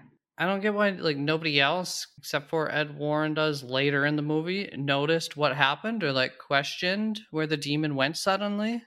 That made no sense to me. I feel like they all heard him say that. Like, didn't L- Lorraine said like, "No, don't talk to it." Don't talk to it, but I guess she doesn't hear him what he's saying, I guess, because of Mhm. all the Maybe. wind and noise. Yeah, I don't know. It- it- but that's that was an issue for me. Like seemed pretty obvious what happened. Yeah. So in this movie we do get the same priest. Do we? I don't think. I think he's new. No. Yeah, so I told you. No, what?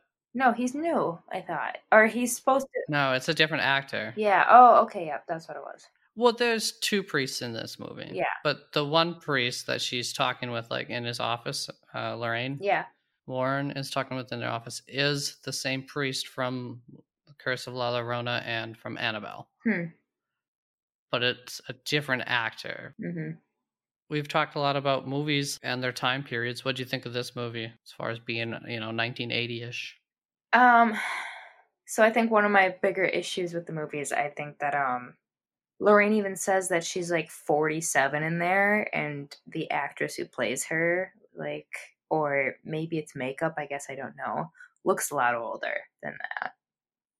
So Yeah, I remember you bringing that up. Um, yeah, they gave her like gray streaks in her hair. Yeah, and I don't know if that's just like that was makeup or, but like even the face lines and all of that, it's like, oh no, sweetie, No, they they aged in her. your sixties.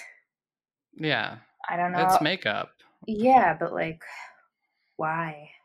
I don't know. It's like they, I, get- it's like they thought that because The Conjuring Two was made eight years ago, she had to be older in this one. I don't know. Maybe. I don't know. It makes no sense. No, they way overaged her. I agree. But other than that, as far as um, the time period like that they're within in the 80s, early 80s, everything feel normal. Yeah, I suppose. Okay. Yeah, me too. I didn't write down any notes on it, which usually means that at least nothing stuck out t- too crazily for me. Um, other than, I mean, I guess maybe in England it's a little overdoneish. That's this movie. Oh no, that's the last one. these two, thinking back on these two, they're kind of similar in some ways, more than I would have thought originally. Okay, so after that possession in the beginning, mm-hmm. doesn't the family like return to normal life and just like acting like nothing ever happened super quickly to you? It's like the next morning and the boyfriend and girlfriend are waking up on a beautiful Sunday morning as if nothing happened.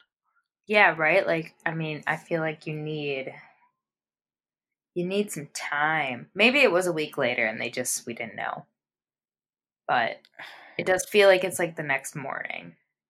Yeah, yeah, I don't know if it's there's no they could have said 6 months later. hmm something simple like that just to put a little bit of time like they don't talk about it all again it's crazy um and uh this doesn't really fit along with that but the girlfriend of now possessed guy is basically living with the warrens in this movie No, they have the.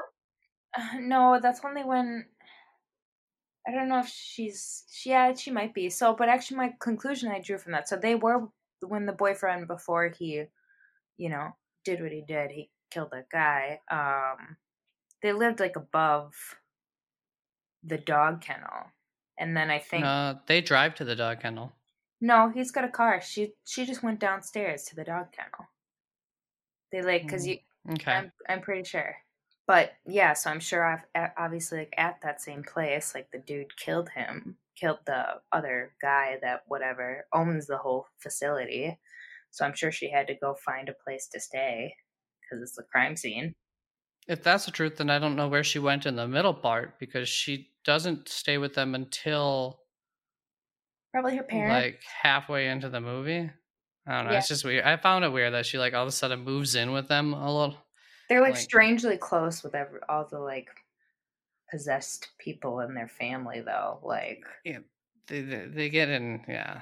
They get comfortable with each other easily without, you know. She could have at least there could have at least been a line like, "I don't feel comfortable going back home," because there is something with like there is, I think, within the movie a reason for her to not feel comfortable being alone. hmm but they don't talk about it. And it confused me because I thought maybe she was their daughter too, because they look somewhat alike, but their daughter's only in one little scene at the hospital visiting Ed after he has a heart attack or after Yeah. the demon sucks his life power from him. Whatever. You brought it up. Um uh the when boyfriend kills dog kennel guy. yeah. I called that there was going to be a werewolf in this movie. Did you think we were going down the ro- wo- uh, werewolf route? No. I tried making a couple calls. That was one of them. I, it, we didn't go there, but it, I thought we were about to when he like transforms. Do you Oh, remember that scene? yeah. It's right before. It's like the whole murder scene. He like does his transformation, and it looks like he's about to turn into a werewolf, but it probably is supposed to look like that. I don't know, but it didn't quite. He didn't turn into a werewolf. No. And then this movie brings up court. Yeah, I wish And we would I- have seen the. Oh, okay. Go ahead. Sorry. Oh, I was just gonna say I was immediately like, court? What the fuck? This is a it's a haunted house movie. What are what are they talking about? But so like the Warrens go to that lawyer and and she's like, I'm not gonna take this case and because I don't believe in this stuff. And they're like, come over for Mhm. dinner and we'll prove it to you. And then they just go straight to court. Like, I want to see that dinner. Like, what did you do to convince a non-believer? yeah, th- it's like very next scene they're at outside the courthouse or whatever. I was like, what the fuck? How could Mhm. you pass through that? Yeah, you had to give us something. Another prediction that I tried making in this movie that I think would have made this movie better. So when the when the waterbed scene happens, Mhm. I didn't realize that they were going back in time.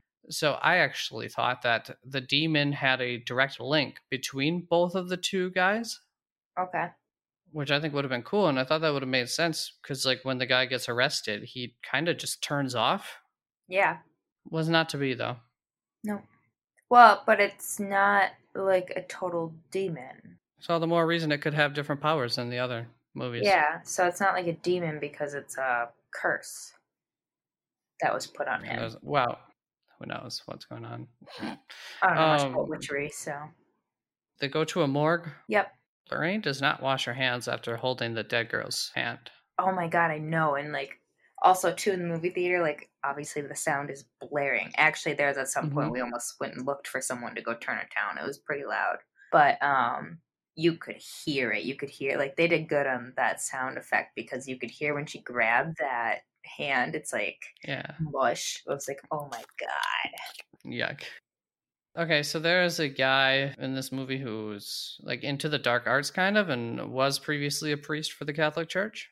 Yep. He needs to show Lorraine something after the first time that they've met. And it's like, might that not have been something that you should have shown him the first time you got together?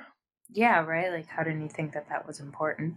That kind of bugged me, but So I kind of drifted off towards the end of the movie, but I guess in a way you could play that off like he was unsure of outing his daughter.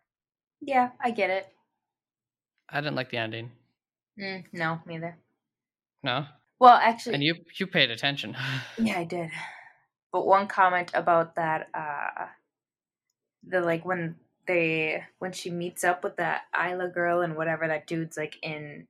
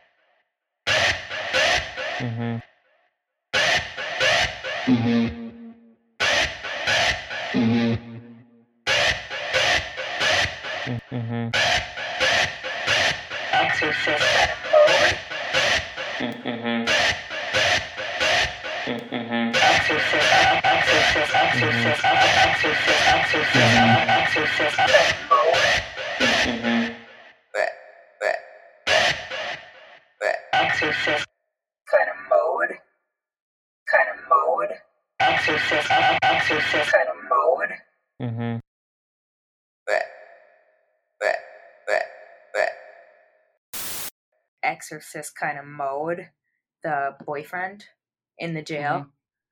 So like first off that jail priest looks like he's going to shit his pants the whole time. I mean, he's just some little guy. Um but also like I don't think anyone ever told the jail priest that like what actually happened that it he didn't do that. So he's probably walking around after that all high and mighty. Yeah, probably. But really, it was the power of love. Yeah. oh yeah, that's right. That's part of why it's not a satisfactory ending. I just, oh, I tuned out. Um, anything else on the ending? Because I've got some issues with the movie, the structure and everything. Um no. I was largely bored throughout this movie as I've gone through, but I don't think that there were like any good scares or anything was exceptional about it. And worst of all, they didn't develop pretty much anything in this movie.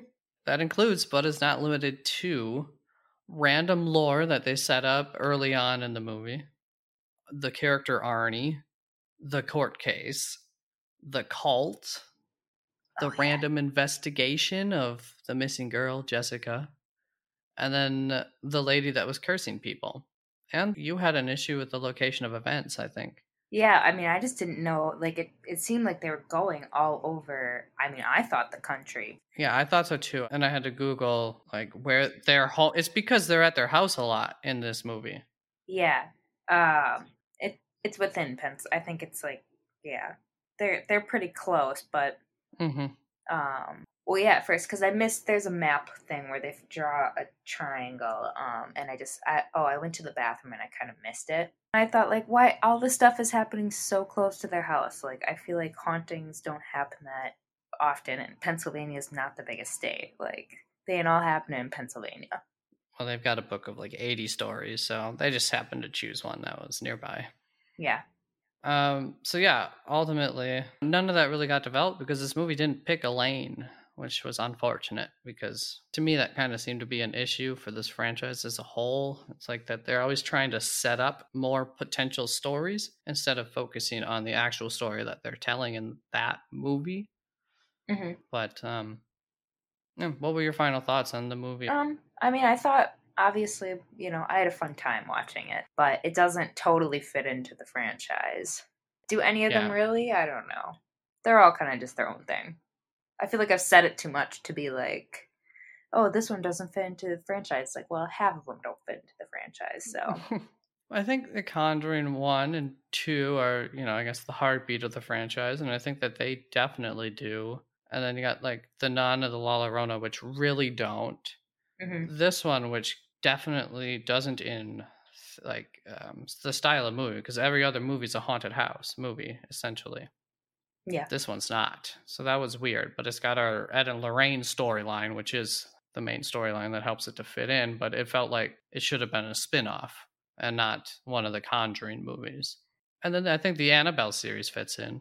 Yeah, I mean the Annabelle series fits in, but I don't know. I feel like the Nun and La Llorona don't. So you know that's three eighths of the movie that I don't feel like fit in. Yeah, same here. One last question about this movie. Did Mhm. you see the picture at the end of the movie of the real life Arnie? I didn't. How did you guys leave the theater that quickly? It's like the first thing that pops up after the movie finishes. I don't know. Whatever the case, the dude was definitely a killer. Oh really? Yeah, he looks like Charles Manson. I don't like to judge people on appearance, but like I'm gonna do it on this case. Find him. Yeah. I mean blurry picture of him. Yeah, he's probably a killer. He did that shit. The actor looks nothing like him. Oh, they wanted to make him sympathetic. Yeah, I suppose because the actor's like a cute teenage boy. All right, so before we get into our thoughts on the entire universe and some recommendations about like how to watch this franchise, whatever we feel like talking about, let's give our final movie rankings and I can go first if you'd like. Okay.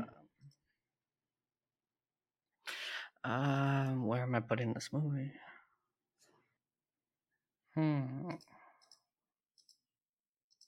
Good God. All right. Well, I have not placed this movie on my list yet because I feel like I might need your help here. Okay. um, so uh, I've got The Conjuring 2 as my number one movie in the franchise, followed by The Conjuring at number two. And then we've got The Nun at number three, followed by Annabelle Creation at number four. I'm cool giving those four my top four spots for sure. Uh, Annabelle Creation, I will admit, is a better movie than The Nun. However, this is kind of my list of which movies I like more, and I I would rather watch The Nun over Annabelle Creation when it comes down to it, and that just really comes down to the atmosphere. Okay. Right now in fifth, I have La Llorona and then Annabelle at sixth. I cannot decide if this movie, Conjuring Three, should go above in any of those spots. I guess above La Llorona or all the way down to below Annabelle. I mean, I'm not making any decisions for you, but if you'd like, I have mine pretty figured out. I think if I were to watch this movie a second time, I would like it more. I'm going to put The Conjuring 3 in my fifth spot, and then La Llorona sixth, Annabelle in seventh because it's just so blah. And then Annabelle comes home in last because that's a terrible movie. Okay. So that's my ranking Conjuring 2, Conjuring, Nun, Annabelle Creation, Conjuring 3, La Llorona, Annabelle, Annabelle comes home. Okay. Mine is The Conjuring 2, The Conjuring, Annabelle Creation, The Conjuring 3, Annabelle, Annabelle Comes Home, La Llorona, and then The Nun. My only curiosity really about your list is I think it's how high Annabelle comes home is. It's number six out of eight. yeah. I Yeah. feel like I that's too high. I just feel like it's so terrible. So I don't like La Llorona and The Nun because I feel like they're the two that just like, they're totally don't fit in the franchise. They're just wacky when it comes to that. And that's why they rank so low. I like the next. that is right. Yeah. You explained to me a little bit uh, yesterday. Uh, you're kind of doing your ranking a little bit uh, with the franchise in mind, Yes. not just movies on their own. Yeah. I'm going from like a fran kind of a franchise standpoint just because I don't know. I took eight days out of my life or like eight nights out of my life to do this. So if this one doesn't fit in, I'm kind of mad about it. Yeah. Yeah. So the Conjuring 3 ended up. Was it The- below Annabelle Comes Home? No. no, it's um Conjuring 3 is number four. I was debating between three and four, but I think I like Annabelle Creation more than The Conjuring 3. It's a better movie. I have a surprise for you. So my friend Will, who kind of inspired this whole thing, uh, gave me his ranking, but I have no explanations behind it. So Yay! You didn't tell me that you actually got that from him. yeah, so his ranking is The Conjuring 3, The Conjuring 2, The Nun, weirdly, Annabelle Comes Home, Annabelle Creation, Oh, okay. Annabelle, then The Mhm. Conjuring, then La Llorona. I can't believe the Conjuring's that low. I can't either. I don't know why. I mean, I I, have Nun as third, so I can't really say much about that. But yeah, I mean, Nun's the third, but I mean, like, The Conjuring's my second one, so. Yeah, both. I think it's most people's like top two. I knew La Llorona was going to be in last because, like, he texted me after when he gave me all the DVDs. He's like, just so you know, La Llorona sucks, but you got to watch it. Okay, it does suck. It does kind of suck. Uh, and I think I think they kind of all do, except for the Conjuring and the Conjuring Two. But Yeah. I, I, I- I think for those other five, six, six, five movies, whatever, six of them, mostly it comes down to like, well, I'll I'll exclude the Conjuring Three, but mostly it comes down to like, what's your favorite flavor? You know, do you like chocolate or strawberry? They're just kind of the same thing in different settings. Yeah, I mean, and I know him too. He doesn't he doesn't look into movies. I mean, when I was watching after I watched some of them, I was like, "What did you think about this?" And he's like, "Oh." So he doesn't he doesn't look that deep into it. He just goes for the ride. I can Yep. respect that. But he chose some weird rides to like more than the others there. I know. I, Cool though. I know it's weird that he like the two, the Conjuring two and Conjuring three are top, and then the first Conjuring is so low. I get that all the Annabelles are kind of in the middle lower, but Yeah. Hmm. mm, I don't know. I'll have to ask him. Well, there's more like jumping around of stories in the Conjuring 2 and 3, so I wonder if that's kind of something he likes. Cool. Well, thanks for getting me that. You? Appreciate it. I was interested to find out what his thoughts were on this because he re- pretty much likes all the movies. Yeah, this is like, this is his thing. So now let's finish this up here almost. Um, talk about the overall timeline. I have a just a couple of issues with that, and then just your thoughts on the universe. Okay. So timeline issues. I think there are a lot of like minor timeline issues for you know the entire franchise. And Annabelle Comes Home is it's the whole movie is a timeline issue, and I think it creates a lot of issues with the other movies if there's one movie to put blame on. But when you build a franchise like this, I mean, they weren't planning on having some of these spin-offs. It's totally understandable. I think they did a pretty good job of putting everything together. Mm-hmm. But I my agree. issues, if oh Oh, I just said I agree. Oh. Um, in Annabelle Creation, at the end of the movie, the family has a bunch of portraits of their daughter growing up. And then in Annabelle, the police don't know why Janice, the, the daughter that was has her pictures all around this household, killed the neighbor's parents. The parents who had their pictures of Janice all over the household, who legally adopted her. So like um how don't the police know? Well, I mean, because the movie it's because the movie was made before annabelle comes home was made oh, okay. yeah they weren't planning on her being related to them until Later. yeah also annabelle comes home messes with up until this point in the franchise the core rules that had been established for demons and it doesn't matter like which order you watch the movies and if you watch them chronologically or by release date the movie just creates different issues. But either way it's an issue with like the prior set of rules or fairly vague but established rules. Either way annabelle comes home really didn't pay attention to the franchise like when they made it they didn't pay attention to what was happening within the franchise. Looking forward in the franchise, though, they really don't care about previous precedent. That is very true all right so thoughts on the universe as a whole I like when they play the same thing in the beginning. The thing with the Warrens interviewing those like college girls, they're nurses. They play it in the beginning at like three of the movies, I believe. All the Conjuring movies, I believe. Three or four of them yeah it Yeah. plays like at the end of one of the annabelle movies Yep, and then it's the beginning of the three Conjuring movies, I believe. Though, actually, I remember it being longer at some point. Like, I remember that story being half the movie, but I guess I was wrong.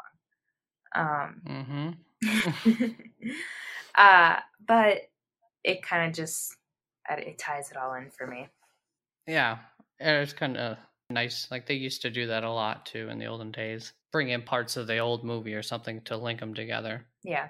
I had some issues with its continuity. hmm All right, so we've talked about the link with the priest in La Llorona being super weak, but I don't think we talked about uh, Annabelle Creation's link to the franchise, which was just Sister Charlotte, which was really weak. Yeah. And I thought that that could have been explored a little further, or I think it would have been cool if there was like a movie surrounding around Sister Charlotte. If this movie, if this franchise had stuck with like Valak and Annabelle as our only demons, are those the two? Valak and Annabelle? Well, Annabelle can't be that demon's name. Well, yeah, Annabelle's not a demon's name. I don't. I, Maybe it is. I don't remember ever learning that demon's name. Huh. I don't know. So the Annabelle demon and Valak, if those were our only two demons and they were really trying to keep this universe like kind of tight and compact, I thought it would have been cool to create that story for Sister Charlotte. Like, why is she included in both demons? Like, what's her link to the demons? Well, I think they just tried to link her with the nun, but it was very weak. Yeah, she's she happened she happened to have visited the um what is that? the monastery where the events of the nun occurred like four years before. Yeah. which is super loose and it's like well maybe they could have created like her being some sort of beacon for demons you know i don't know Yeah, it would have been nice to know more about her. yeah it just it's a stupid little thread now but they could always go back all right so ultimately for this franchise um there are very few stakes as in there's very little gore and blood and i'm okay with that but there's also like very little death in the movies like one to two people that'll die in a movie on average which just makes for a less like scary experience when you know that everybody's probably going to live at the end of the movie for me Okay. Like the death. Got it. well in a yeah i mean in a movie where the stakes are life and death if i know that there's going to be no death okay so a little conspiracy here i'm pretty sure that they probably paid off the mpaa which is the organization that rates movies r pg-13 Mhm. i'm pretty sure that they paid them off to get an r rating like as a marketing tactic in order to attract young teenagers a 12 to 16 year old audience that wants to watch something that they're not supposed to watch Yeah. And so they made the movies essentially PG 13, but then requested that they get rated an R rating as a marketing tactic. That's that's my theory. Except for, uh, you know, I should say, except for like The Devil Made Me Do It. That movie had, like, I think pretty much earned that R rating. Yeah, There was some, there was some shit in that one. there were. Yeah. Um, I know I've talked about my last thought a little bit throughout. The style of the scares is very much the same from one movie to the next, but I've said this. Uh, each movie has its own flavor, so I kind of think- appreciate that as about the series as a whole.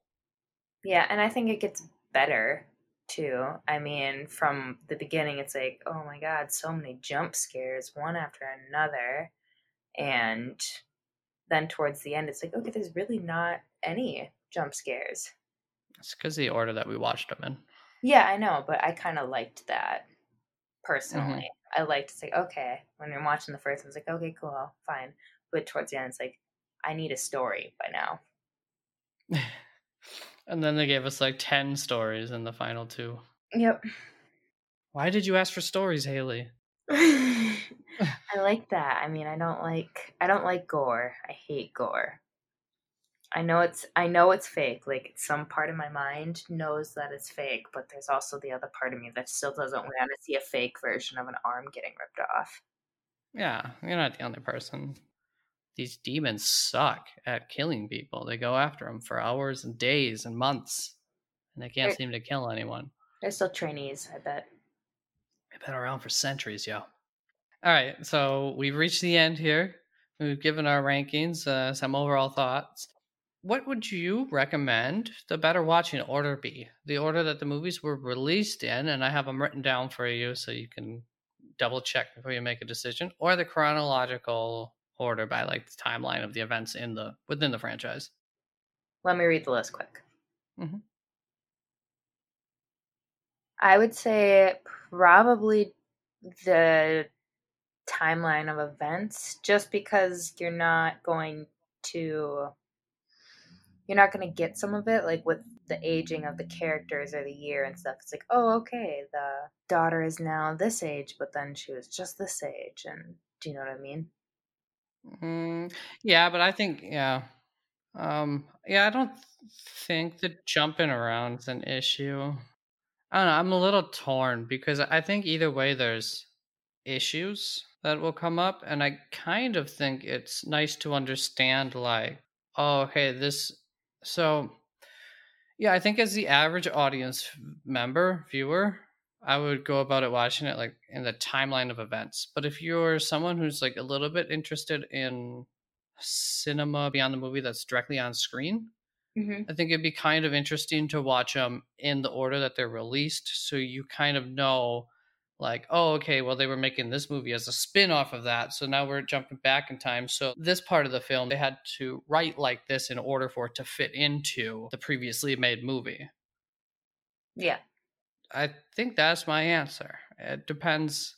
For the average person, I would say, yeah, probably the way that we watched them. Me too. But ultimately, we'll see if you agree. I don't think that this universe is really worth a binge watch of the whole universe. I would recommend doing like the Conjuring ones uh, separate from the Annabelle ones and so that way you just don't need to do like eight nights like we did you know that was a lot i want to watch the conjurings you watch those and if you have further interest in the series you can watch the less good movies and go ahead and watch the annabelle movies and then i really wouldn't bother with even though the nun's third on my list i really wouldn't bother or fourth third whatever i wouldn't bother with the nun or la llorona yeah those are i mean those are okay like as separate movies but i don't think in the universe and but i totally agree um I think that you should watch The Conjuring as like a three series, and then you can watch the Annabelle ones as a three part series. Yeah, in which case I would definitely recommend doing them in the timeline, the chronological order of the timeline. Yeah. Yeah. Cool.